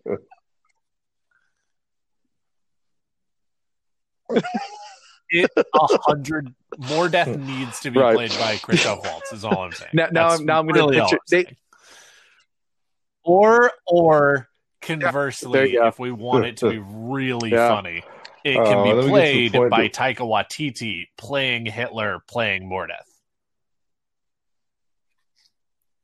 Got some real Tropic Thunder vibes there. I'm the guy playing the guy playing another guy. there you go so yeah so uh Mordeth gets really upset uh and Rand now realizes what's wrong with him so and he says it out loud uh he's like Yeah. He said you don't have a shadow. Yeah. Like it was like a, a an afterthought of the actual thought. Like it said Rand realized what had been nagging him about the man. The scattered torches in the wall had given each of them a ring of shadows, just as the torches in the treasure room did, only he was shocked as he Yeah. said it out So, loud. like two things. The first And of part course, is uh, just before like, "Oh, that, shit." how Mordeth screams at them like, "You lied to me." It's like, bro, I don't know you. Why is it a big deal? That always kind of like bothered me. I'm like, there, there's no connection. Like, yeah, they lied to you. Like, be, you know, to be fair, they don't know you. So Well, and I also But love how they didn't lie to him. They were absolutely going to Caemlyn. Right. Now, granted, again, I will absolutely admit that if you don't tell them your final destination, sure, that's a bit of a lie of omission. But like at the same time, none of them wants to go to Tar Valon. They would love to hmm. just stop in Caemlyn. So in their heads, they're going to Caemlyn. Right. And then he's like, Tar Valon, Tarvalon, you're going to Tar Valon. And they're like, maybe Right. like we weren't even sure about that anyway like what is happening I mean, the way they describe i wanna know what the like, accept how, was. uh, Mordeth's face changes. It's just weird. I mean, everything about the guy is weird, but his lips pull back from his teeth. hmm Well, yeah, I want to know what his accept was. His what? Like before you even go that far, his accept. He's like, that's not it. Take what you want, accept, accept. Like, what can't they take? Like, was is there an answer to more depth in that treasure room? Like, do we revisit this treasure room ever? Do we find like some secret power there? Like, maybe our horn that we've been now That assume is a people good will be looking for is in this treasure room with more depth. Huh. Anyway, one that three of us could thought of it here. 100% answer question. but won't Yeah. 'Cause it's So obviously there's something to do with this way. treasure. Wonder- I just wonder how long would it take for one of us Yes. to notice Um, we will not answer that question for you. yeah, I, I, I, I, you know, I don't know either. I mean, I, I, I gather that they're so caught up by all this treasure, you know, that they're just not even really paying attention to him at all. Um, but it would be kind of, I don't know. I'm looking I mean, at my how shadow. often do you My pay are real shadows? I, I, I don't know. Um, yeah, so I mean, I, I, I have no idea. I've never been in, con- in, a, in a situation where someone didn't have a shadow, so I can't really. But yeah, so, but yeah, so now he starts to swell up. It gets really, really big, and um, hopefully, t- to me, in my mind, this seems like the cheesiest thing in the entire world. I hope when they do the TV show, it doesn't picture as cheesy as in my mind. I. so yeah, so yeah, this is back to where more Mordeth's grown really, really big, like a giant, like Stay Puft marshmallow man. Um, So this Yes. actually reminds me a lot of like a Princess Mononoke thing. You are now if anybody else is speaking my language. currently, but when you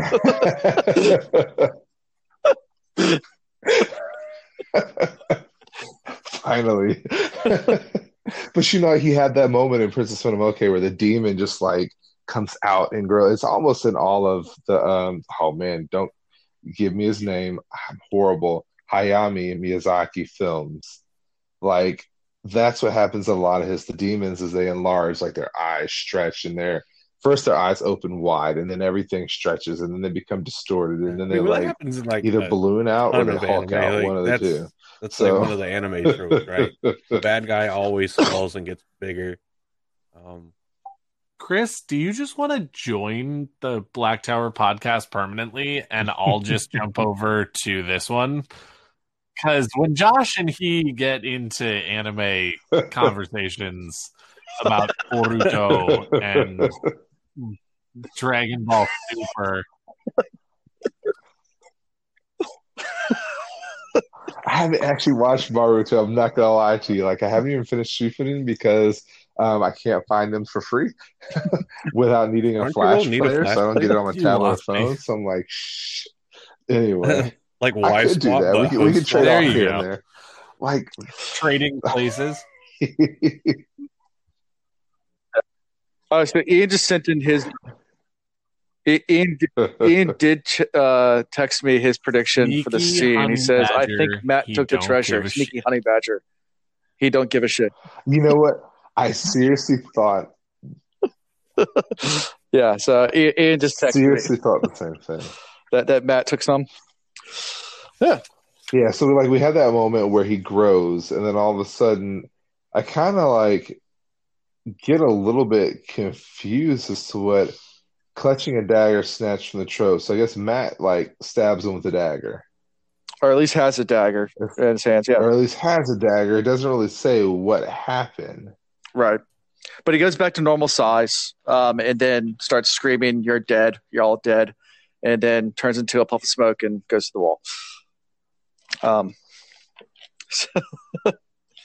Exactly. So then it's like, you know, Rand's jaw drops and he almost dropped the sword as well as Mordeth dove into the air. He stretched out and thinned like a tendril of smoke. As thin as fingers, he stuck in uh, stuck a crack in the wall tile and vanished into it. A last cry You hung in the room as he dead. vanished, fading slowly away after he was gone. You're all dead.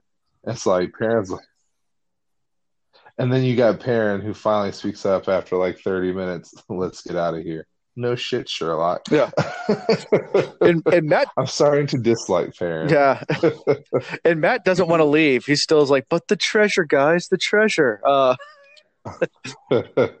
we can't just leave it now. Like there's an emphasis on that can't. So I think I'm going to agree with Ian, who's not here, and say that I really do think if anybody's going to steal something, it would be Mat. sure. Which, you know, we learn as we read on that that may or may not be a good thing. Yeah. So uh, we'll get to that and part in a second. the But uh, yeah, hallway. so yeah, they drag Mat out. Um, the, tor- the torture. Right, but the, tor- Yeah, but of course he says, and at least I.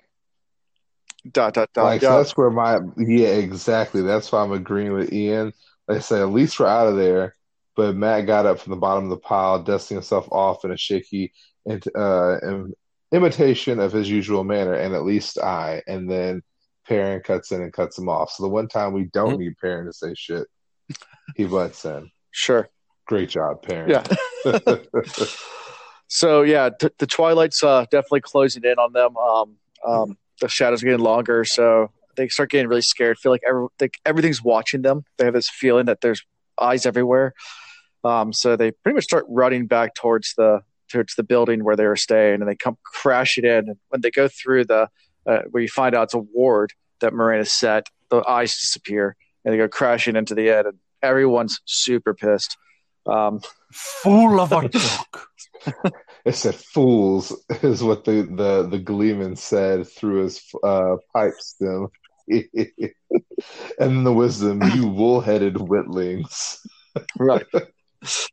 She's so awesome with her words. Why under the light did you run off like that? Are you all right? Like, so there's that motherly instinct. Like, I'm so pissed with you, but is everything okay? you have no sense at all. Lan is out looking for you now, and you'll be luckier than you deserve if he does not pound some sense into the lot of you when he gets back. Right. And, and Moiraine wants to know everything that happened. They all start telling their stories in different places and, um, you know, uh, trying to stumbling over themselves. Um, and, and it's kind of incoherent until I think it's Rand mentions uh, Mordeth's name and um, and Moiraine cuts him off. I was like, say the name again. Um, She's like, Mordeth. Are you sure Ooh, of the say it name? again. Be very sure, all of you, more death. It's like, yes, taken aback by the Aes Sedai's intensity. oh, Lion King, my favorite. Nice. actually my favorite part of that whole I'm movie. Surrounded 1995. by idiots. but but no, it, it's very it's like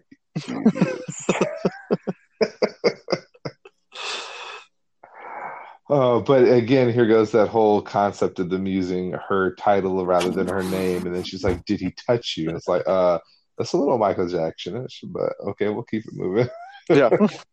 And he said, did you give? Did he give you anything, or did you do anything for him? I must know. So this is where my I I have my questions, um, because I do agree with Ian where he said he feels like Mat took something, taking something and being given something are two different concepts in my mind. If you believe in like the duality sense, like there's clearly a warning here that you should not take you should not be given something by Mordeth.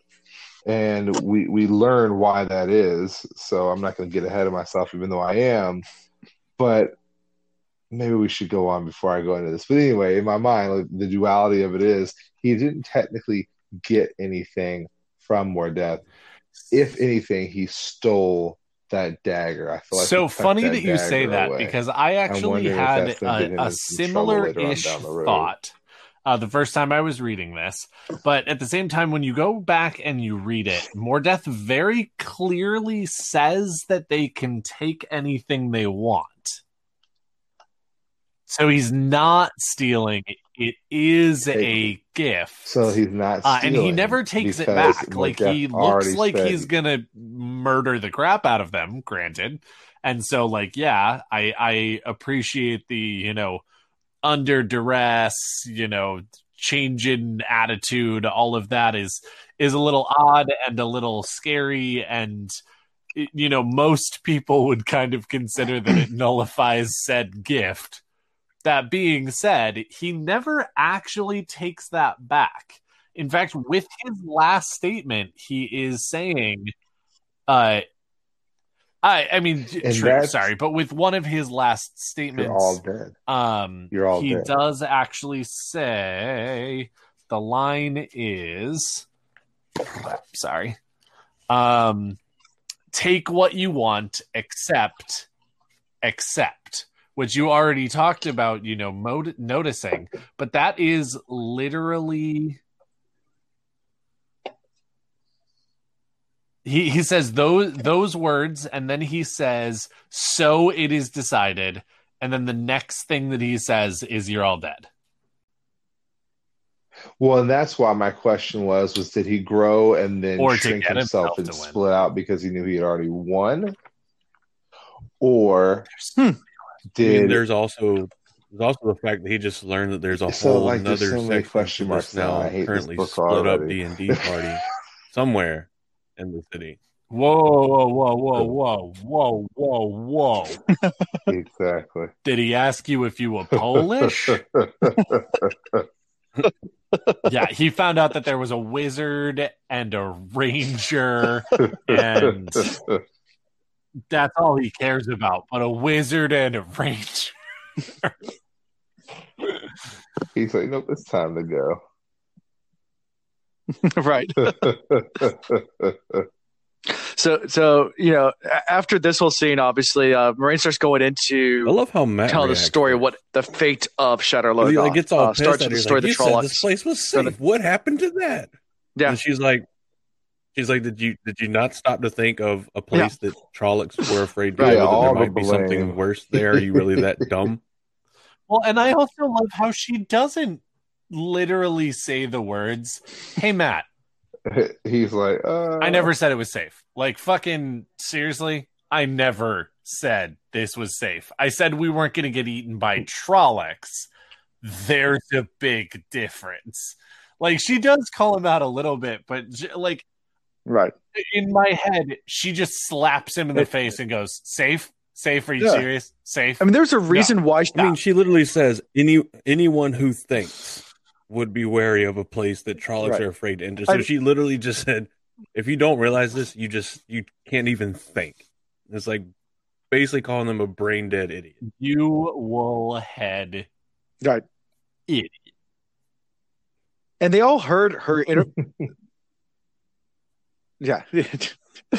and and, and she, they did. They did all hear her talk to Lan in the previous chapter about how she did not want to go here. So, you know, it, if it's a safe city, I mean, why would she not want? Like, no, Congratulations, no, I'm not Mat. going there. Like, you are the reason I didn't obviously, want to come they here. all heard that. Um, yeah. So uh, you get the creepy story from uh, what happened during the Trolloc Wars, uh, where uh, the Trolloc army camp there, and then they sc- scouts it, and there's just blood and body parts everywhere. And, um, and then they went back; it was all gone. Um, and then she kind of goes into the whole fate of Mordeth and and what happened to and Andrew Aerodol? Airdrol Airdrol Er- Eridol? Mhm. Airdol. There you go. That's Hear it. it all. well, I think I like the quote: "The victory, the light is all." That was the battle cry Mordeth gave them, and the men of Airdrol shouted it while their deeds abandoned the light.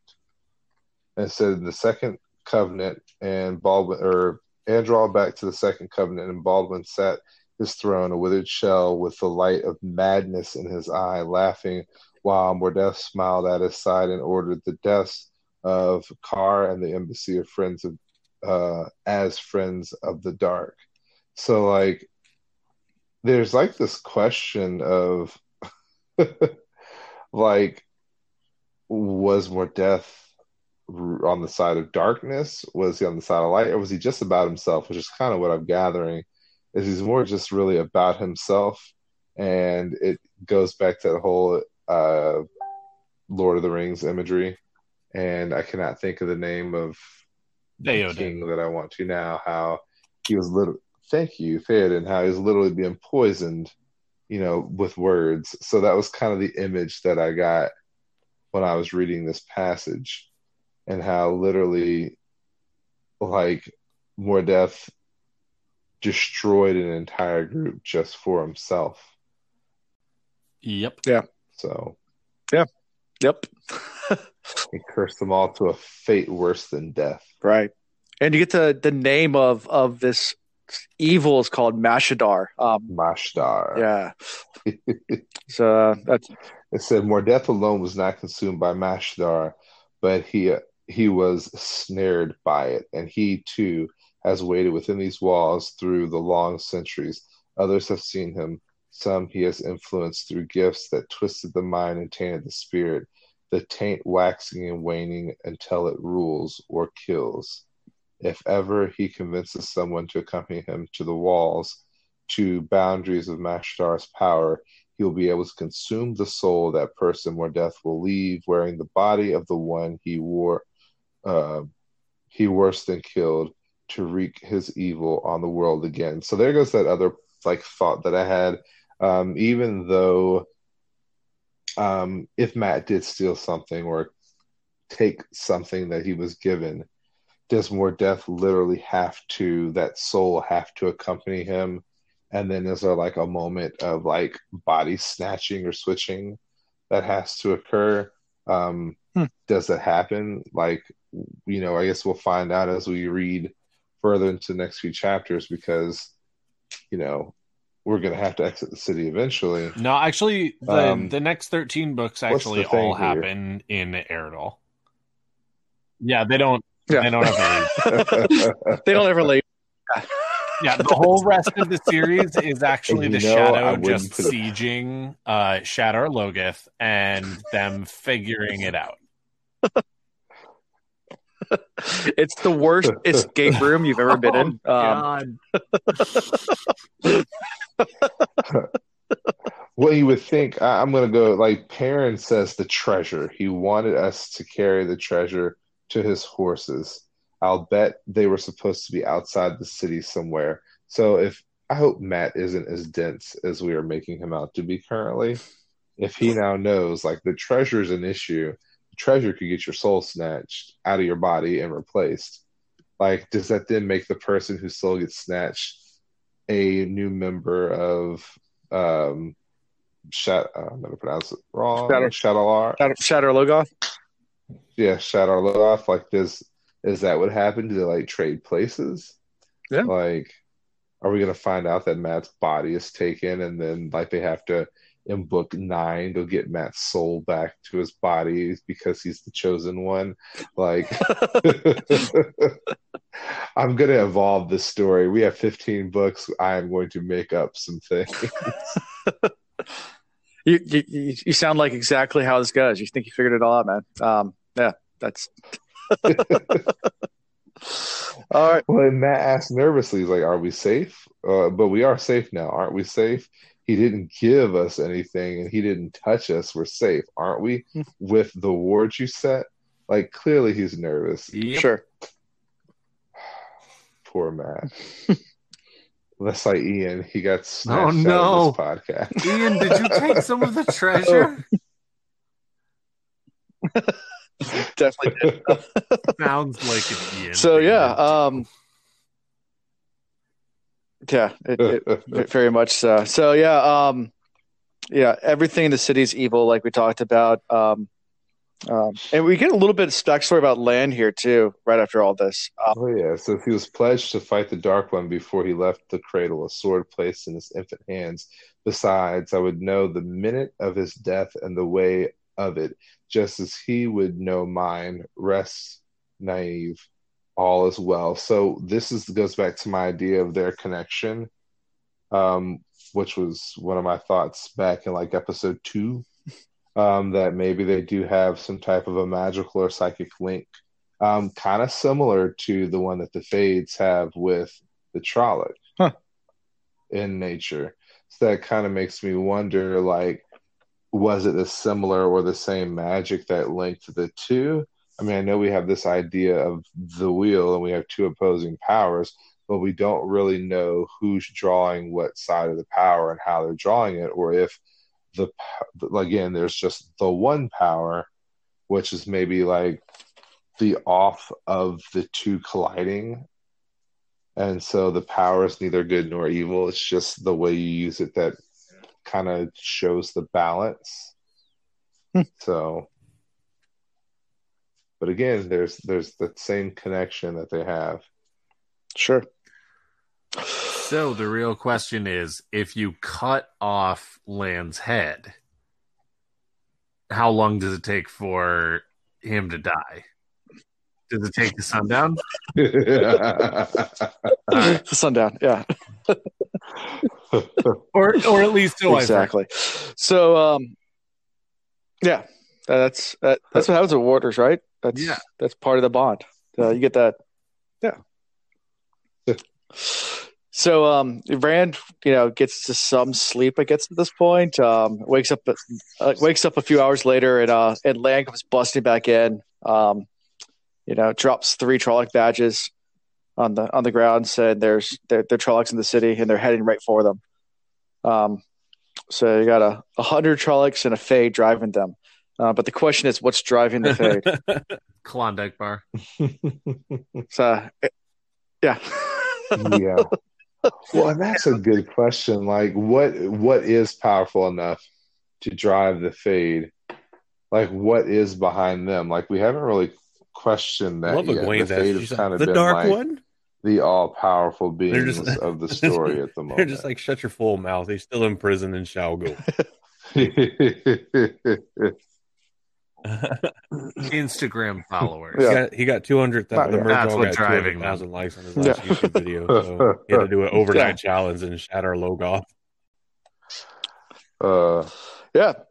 So, um, you know, it kind of ends the chapter with you know they have to leave, um, and they go back to the, her original plan, which is make for the river, um, and escape that way. So, so now they Well, we learn a little bit about the Trollocs of the Myrddraal here, about how they love deep water. So that's something to really be aware of because, you know, maybe the cities that are best fortified and, and survive the wars are the ones that, you know, are, are, you know, islands or I know that might sound like a minor detail, but to me that really stuck out because they really made a point to talk about how um, they can't swim, they don't wade Didn't anything more than waist deep. Like, that's how we know getting to the river is important and just I setting think Moiraine sail. did. They were talking about how important, important, it is so- to get across the river because the Trollocs. I think they, at they least said might the have. Trollocs won't follow them or not. Yeah, it was brief. that. Yeah, they said that they won't follow, but they didn't go into the depth. So that like leads to the question of why hasn't she suggested that they travel by Too water easy for the before and story, just sir. continue to travel by water? I mean, yeah, it makes it kind of sitting. It's just like if the for hobbits had um, actually flown on the Eagles. Uh, do you know, do you want to that, start a discussion why- that's going to take didn't we just four go and a straight half for- hours? be done with it. Why? because the plot. It's Then eleven. don't ask questions. Probably not a good idea right now to. Actually, the answer is the Eagles were actually only because of plot able armor. to That's the easiest, into uh, Mordor answer. after That's- Sauron was And by the already way, dead who's because the he would have creator? obliterated them in this. Good point. yes, with his laser eye. By the way, who's the creator? In this series, Bella. Well, it says the Dark One is bound in uh, Shayol Ghul by the creator. okay. And the word creator Bella. is capitalized. Bella. You think I'm joking, but that would no. be an Ian answer. Well, that's actually a fan. I'm glad you're filling his shoes. That is, that's in fact and there the- is the a Twitter of Time Twitter community. account. Um, Uh, Bella is definitely Bella the creator. Uh, so if you want a good laugh, go check out Bella the Creator's uh, Twitter of Time profile. yeah,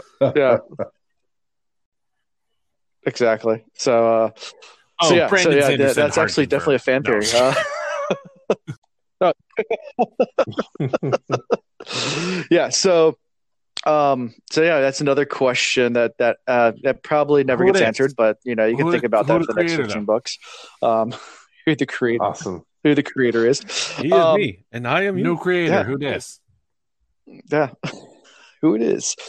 Um, so um, I guess any final. I mean, we're to the end of this chapter, um, and this is where we're stopping this episode. So any, I, I would ask Ian any final thoughts, but I think his Yeah. text message he last sent me was So his Um, I last feel thoughts so are going bad, to I'm be, "Oh my eating Taco god, Bell why right did now." I stress So he's having a rough Bell?" night. The taint, the taint. yeah. So a little bit of a little bit about Ian. Ian, Ian lives on a sailboat um, up in Maryland. Um, we talked about this in previous episodes, but I don't know if you guys know this. So uh, uh, anything about uh, Taco Bell and using the Oof. bathrooms probably be tough in the middle of the night on a sailboat. It's not not recommended at all for liveaboards. Yeah. So I feel for him tonight. Um, but any final thoughts, Chris? Anything that we missed or anything else that uh, we kind of want to talk about? Um, I know we're kind of going a little long right now, but hey, It is what it is. No, I think we we've hit we've covered a lot. I mean, just these chapters were very long, but they pulled you in very quickly. But then as we discussed them, they were easy to expand on. Um, so I really am enjoying the the writing style that the author has, where he keeps his reader into the story by giving them bits of action. It's almost like a burst of action with like that brief pause and then burst of action again. So you really are continuously drawn further and further through the book. So it doesn't really make it seem like you have 700 and some pages to go. It's like you have one scene after the next to go. And then we still don't have like this clear concept of time, which is probably purposely done um, just so we, we, we kind of get the maturity that the characters here and there, but we don't really know how long they've been traveling, and we kind of get this concept of time not really mattering. But that Sure. seems quite contradictory. so I was in the middle of explaining how long it's been, um, you know, uh, since we started, and like I said, it was uh, it was That's two days. what she said. Yeah, An Yeah. Emperor Palpatine moment where it's, yeah. how ironic. So yeah, so two days in Emond's Field, one week to Baerlon, two nights in Baerlon, or one night left the second night, and then two days on the road to Caemlyn. Uh, before this happened on the third day is when the Trollocs started chasing them, and this is that night. So it's been less than two weeks since the beginning of the book. So On the third Crazy. day, look to the east. Look One to the night, east. Shadar Logoth makes the hard man crumble. so this yeah so less than two weeks into into uh, since the beginning of the book is how far we've gone and uh yeah um I, I know i mentioned it beforehand i think one of the books actually is only like 11 days or something like that i think you guys might correct me on that but like one of the entire books is only 11 days worth of stuff like it's Oh. Well, I can't exactly confirm, but I can't exactly deny either. Yeah. At the I'm not gonna I tell- don't remember. i'm not going to tell them what book and uh or, or if that's exactly the right amount oh and we got ian back Who, What? new recording, who this? lows and stuff.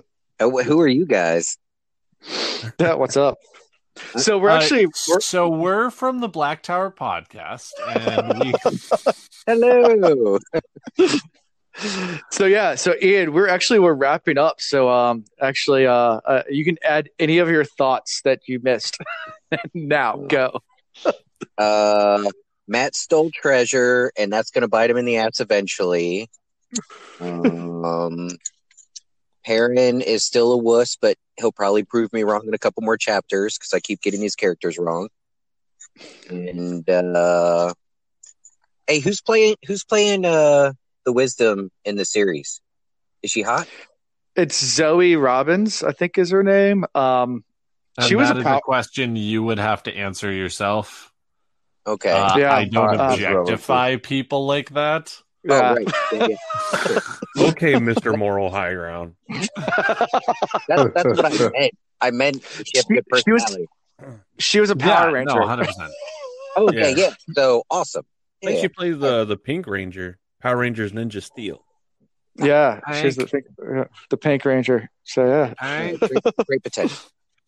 so, yeah. There you go. I don't know why I wondered that, but yeah, I'm I'm starting to paint a picture in my head, and I wanna I wanna have it close to what we're actually going to see. And she Sure. is only slightly older than myself by a couple months. How about Yeah, it? She's Yeah, 27. The fact that when you Google search Power Rangers Ninjas of Steel and oh, the Pink Ranger actually comes up in the search tells you that um, she's not she's not bad looking. I mean, she's played in some other stuff. She was in uh, The New Tomorrow in 2005 and then Black Christmas in 2019. Got you. From New Zealand. from New Zealand. The Kiwis, the Kiwis. I got a lot of New Zealand jokes, but that's uh, we'll we'll save that for other other times. Oh yeah, we love it when you call us Kiwis. Thank you very much. Just just keep on about that. You Uh, guys it's are doing than- so so well with the Lord of the Rings quotes, and now you're just just throwing it all down the toilet. It's better than it's better than sheep. Oh lordy! Wow. He's not Hard wrong. left turn. I mean, did he did he just leave the chat? Oh man, that escalated quickly. Oh man. Oh yeah, yeah. No, I spent a lot of time in Australia, so uh, they definitely have lots of choice words for New Zealanders. Oh oh, I I am aware. Yeah. so yeah, spent, spent many, many, many days in Australia. Uh, I would say many moons, but it was only about two moons. So, um, yeah, yeah.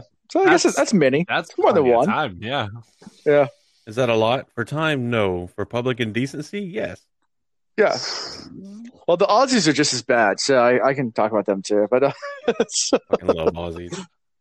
Yeah, my they're- Depends deployment on the so bearable. context. they're fun to drink with. No. They're so much fun to drink with. Yeah. Oh, Yeah, I are. yeah yeah. so yeah, uh, so those are Ian's final thoughts. Uh, that Mat stole some treasure. Uh, we we we went into that in detail because I actually did read your text, Ian, All right, to uh, sweet. to everybody On air. Yeah, on air. Yeah, and along with your Taco Bell and your later night punishment that'll happen on the boat tonight. Yeah, yeah, Um, it's gonna be painful. Hey, I don't have a head on the boat. I gotta, I gotta run a couple hundred meters to get to the bathhouse. So, uh, Oh, and I was wrong. She wasn't the Pink Ranger. She was the White Ranger. My bad. Oh, the White Ranger. Uh, Okay. Yeah. uh, Take Okay. a bucket. you assumed her color gender wrong. Yeah. shame. Shame. So much shame. I live my life in shame. sure. Oh, we would totally get I- along then. That's yeah. I would use another Wheel of Time word for that, but they have not got there yet. So in two and a half years, we'll use a different word for shame. But um, okay, that works. Glorious. I'll, I'll, I'll I'll message you separately about what you have. Um, Oh, he knows what he has. He has Oh, he knows. incurred quite a bit of that. Yeah. anyway, um, so yeah, so um, you know, like like we were saying, and we wrapped up with the Trogs coming, so uh, we're all done with all that, and uh, we're leaving. We're leaving now and running again. Run Um, Run away! Run away! Um, You will So- throw the holy hand grenade. Three is the number you will count to. Five So- is right out. Right. so I had a friend of mine. apparently on like if you look at old medieval art this is just a side tangent if you look at old medieval art there's like a ton of like killer rabbits like rabbits killing people in like tapestries and stuff like that and someone posted something on facebook the other day one of my friends did about like what's with all the rabbits killing people and i said look at the bones No, it is the rabbit. it's the rabbit look at the bones Pretty much. I like it. Kids Yeah, these days, like they a just lot. don't know. I've already got my kids watching Monty Python. Uh, my my 14 year old thinks it's hilarious. Uh, River, my 10 year old, he can't even get past the opening credits without losing his shit. With everybody getting sacked, like it's fantastic.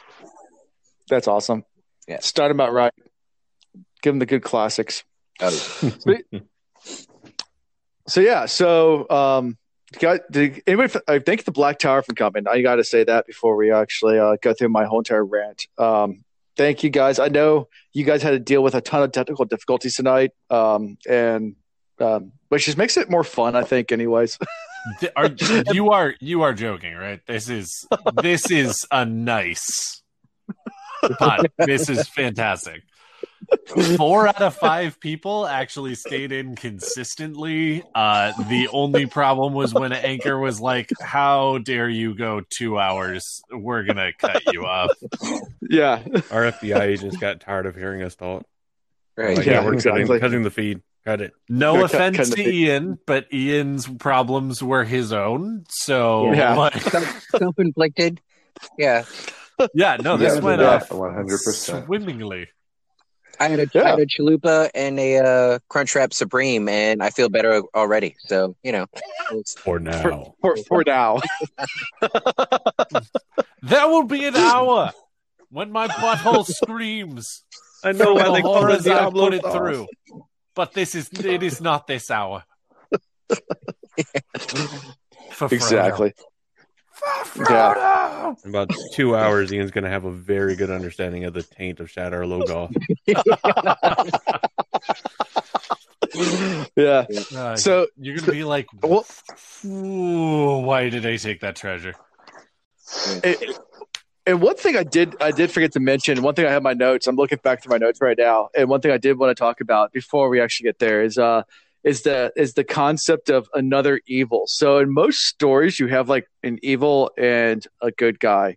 You know, the fact that that Shadar Logoth itself is separate from this Dark One evil, like they killed Trollocs and everything, like it's the the mul- the, the I guess the duplicity, not even duplicity, but the mul- multi multiverse of of evil, the multiplicity of evil. It, it- the way that it, I think just adds so much more depth to to to the series as well. I don't know if you guys grabbed that as well, but I wanted to talk about that. But I mean, well, it's like cool, I, I had like two different thoughts. Like I had a thought of, of like the void. So we're not necessarily saying that this thing in the city is necessarily evil. It's just devoid of anything at all. Like it strips. It's worse than death. It kind of strips Right. you from yourself. So it's just there. You just become one with it, and you just become a part of that one living being. You're neither good nor evil. You're Fun neither here nor of there. us. Fun of Yeah. us. Fun Right. of us.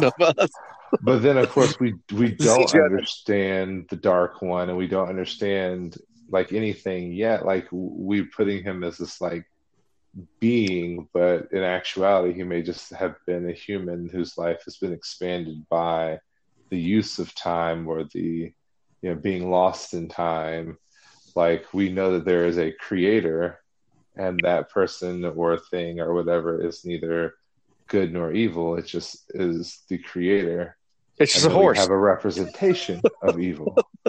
So yeah, I Uh, mean, Ian, you sometimes that. you just need God to be a horse. yeah, yeah, yeah. We, we talked about Bella being the creator as well. We did. oh. See, I, I knew that was coming. She was just too cool. It all makes sense. Ian, I- Ian has a giant heart on for Bella, so Ian loves that idea. Um, I, I always root for the underdog. She totally does not belong in the group, but she's kicking ass and taking names, so I'm loving it. I'm pretty sure that at least one of the other horses in their group also has a giant heart on for Bella, but we're not going to talk about that. great. It's Tom. It's Tom. Mandarb. It's a good thing. It's a good thing Bella's so strong because she has to carry the entire series on her back. So starting with Ooh. Egwene. Yeah, exactly. So next week we're going to do the next two chapters, which is a lot about wind. So uh, chapter 19 and 20 are, are chapter 20 and 21 are dust on the wind, which we get to hear Kansas play dust in the wind. Uh, and then listen listen to the wind. So lots of wind. Um, the next two chapters. Um, that's gonna be next week for us.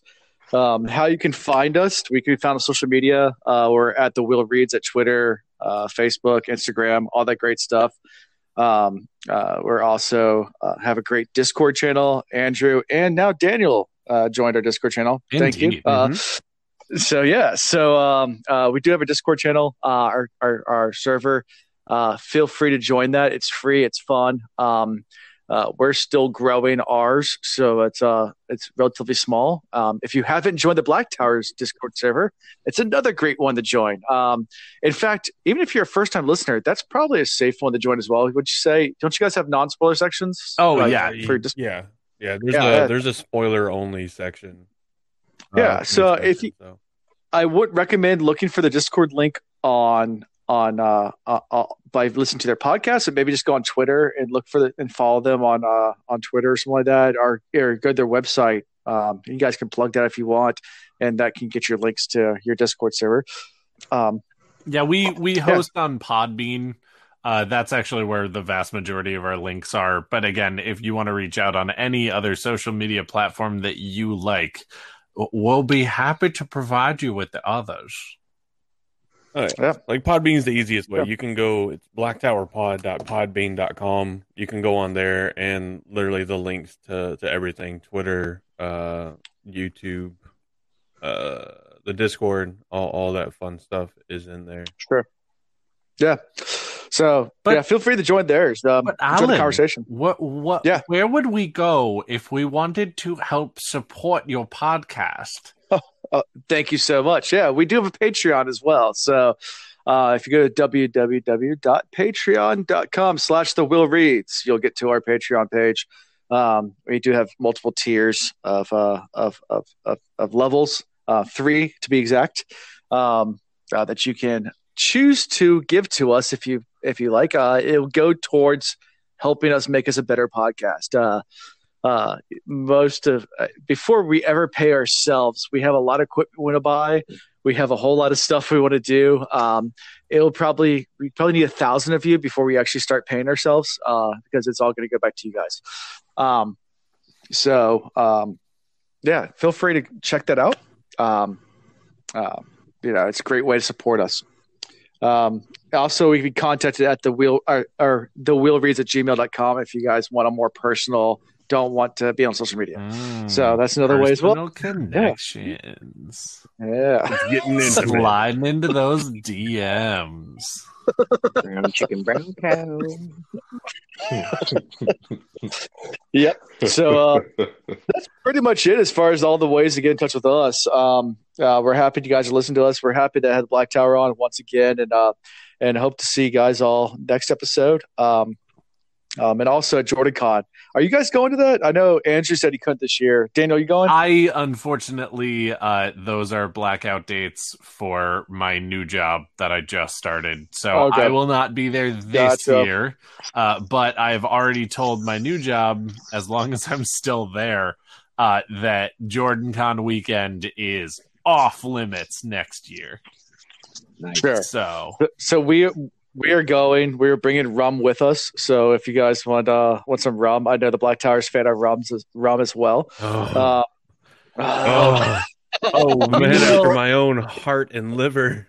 Don't worry. we will definitely be uh, pouring one out. And by pouring one out, I mean into our mouth holes for everyone at Jordan Con uh, to enjoy themselves and to uh, learn all of the things about the things so that Yeah. everyone can get hyped AF for what's happening with the Wheel of Time in the next year.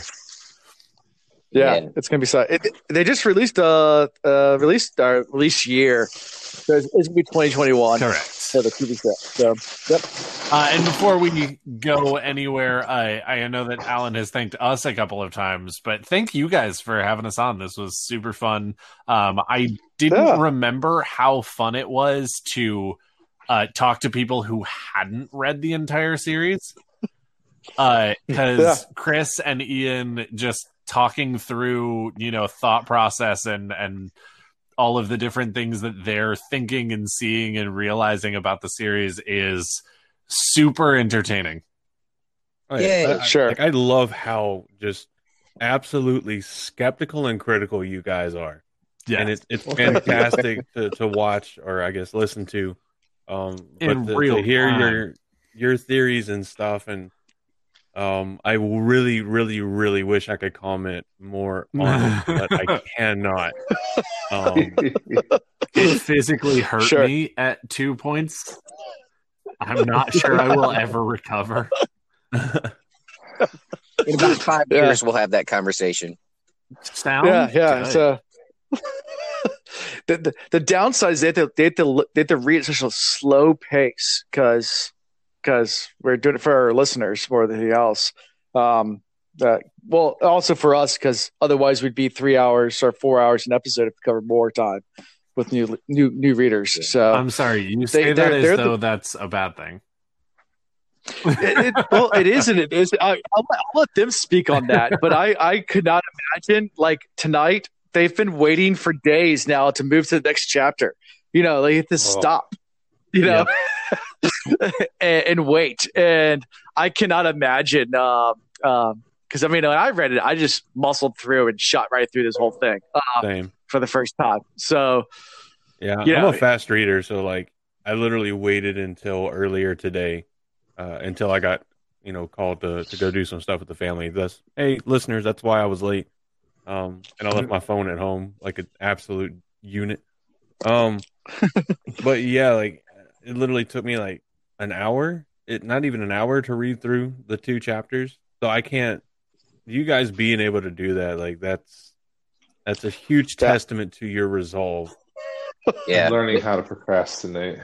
yeah there's, there's that and the best advice i got was because i like reading in general was to have another series that i can dig into when i'm just craving to read the trouble is like i'm reading the hyperion cantos right now and that's like what three four books It's four bucks. so like eventually i'm gonna race through that i gotta find something else afterwards but it, it it's helping to kind of relieve the anxiety Oh, there you go. Yeah, that that'll Yeah, I just that'll do finished it. American. I just finished American Gods. I'm reading through Mere Christianity. I'm reading through Not God Enough. I'm, I'm actually reading through four different books while managing to go to work. So I'm sorry. I also coach a track team and volunteer on four different boards, so community boards. So I stay a little bit busy. Oh God! Every everyone bow, bow down I mean, to, the, to the king I of time at least an hour and a management. not to days a week. mention, not to mention that beautiful two-wheeled beast you have to go enjoy the town on. Brad, Brad. Well, that's that's. Yeah. Yeah. Well, I mean that takes up time. But uh so on this on this trip from Little Rock back uh to Maryland, I listened to these two chapters on Audible like four times each. So, you know, I I can combine writing and listening to the book as well. There you go. There you go. Yeah. Well, you got three thousand miles on your bike in last week. That's uh, Yeah. that's Now, we were cruising. It was fantastic. sounds good. All right. Well, I think we're gonna sign off for the night. But uh, thank you guys so much for coming on, and uh, till next time. Awesome. Until next time. Thanks for having us. All right. Yeah. Thank you. Thank you for listening to The Wheel of. See y'all next time.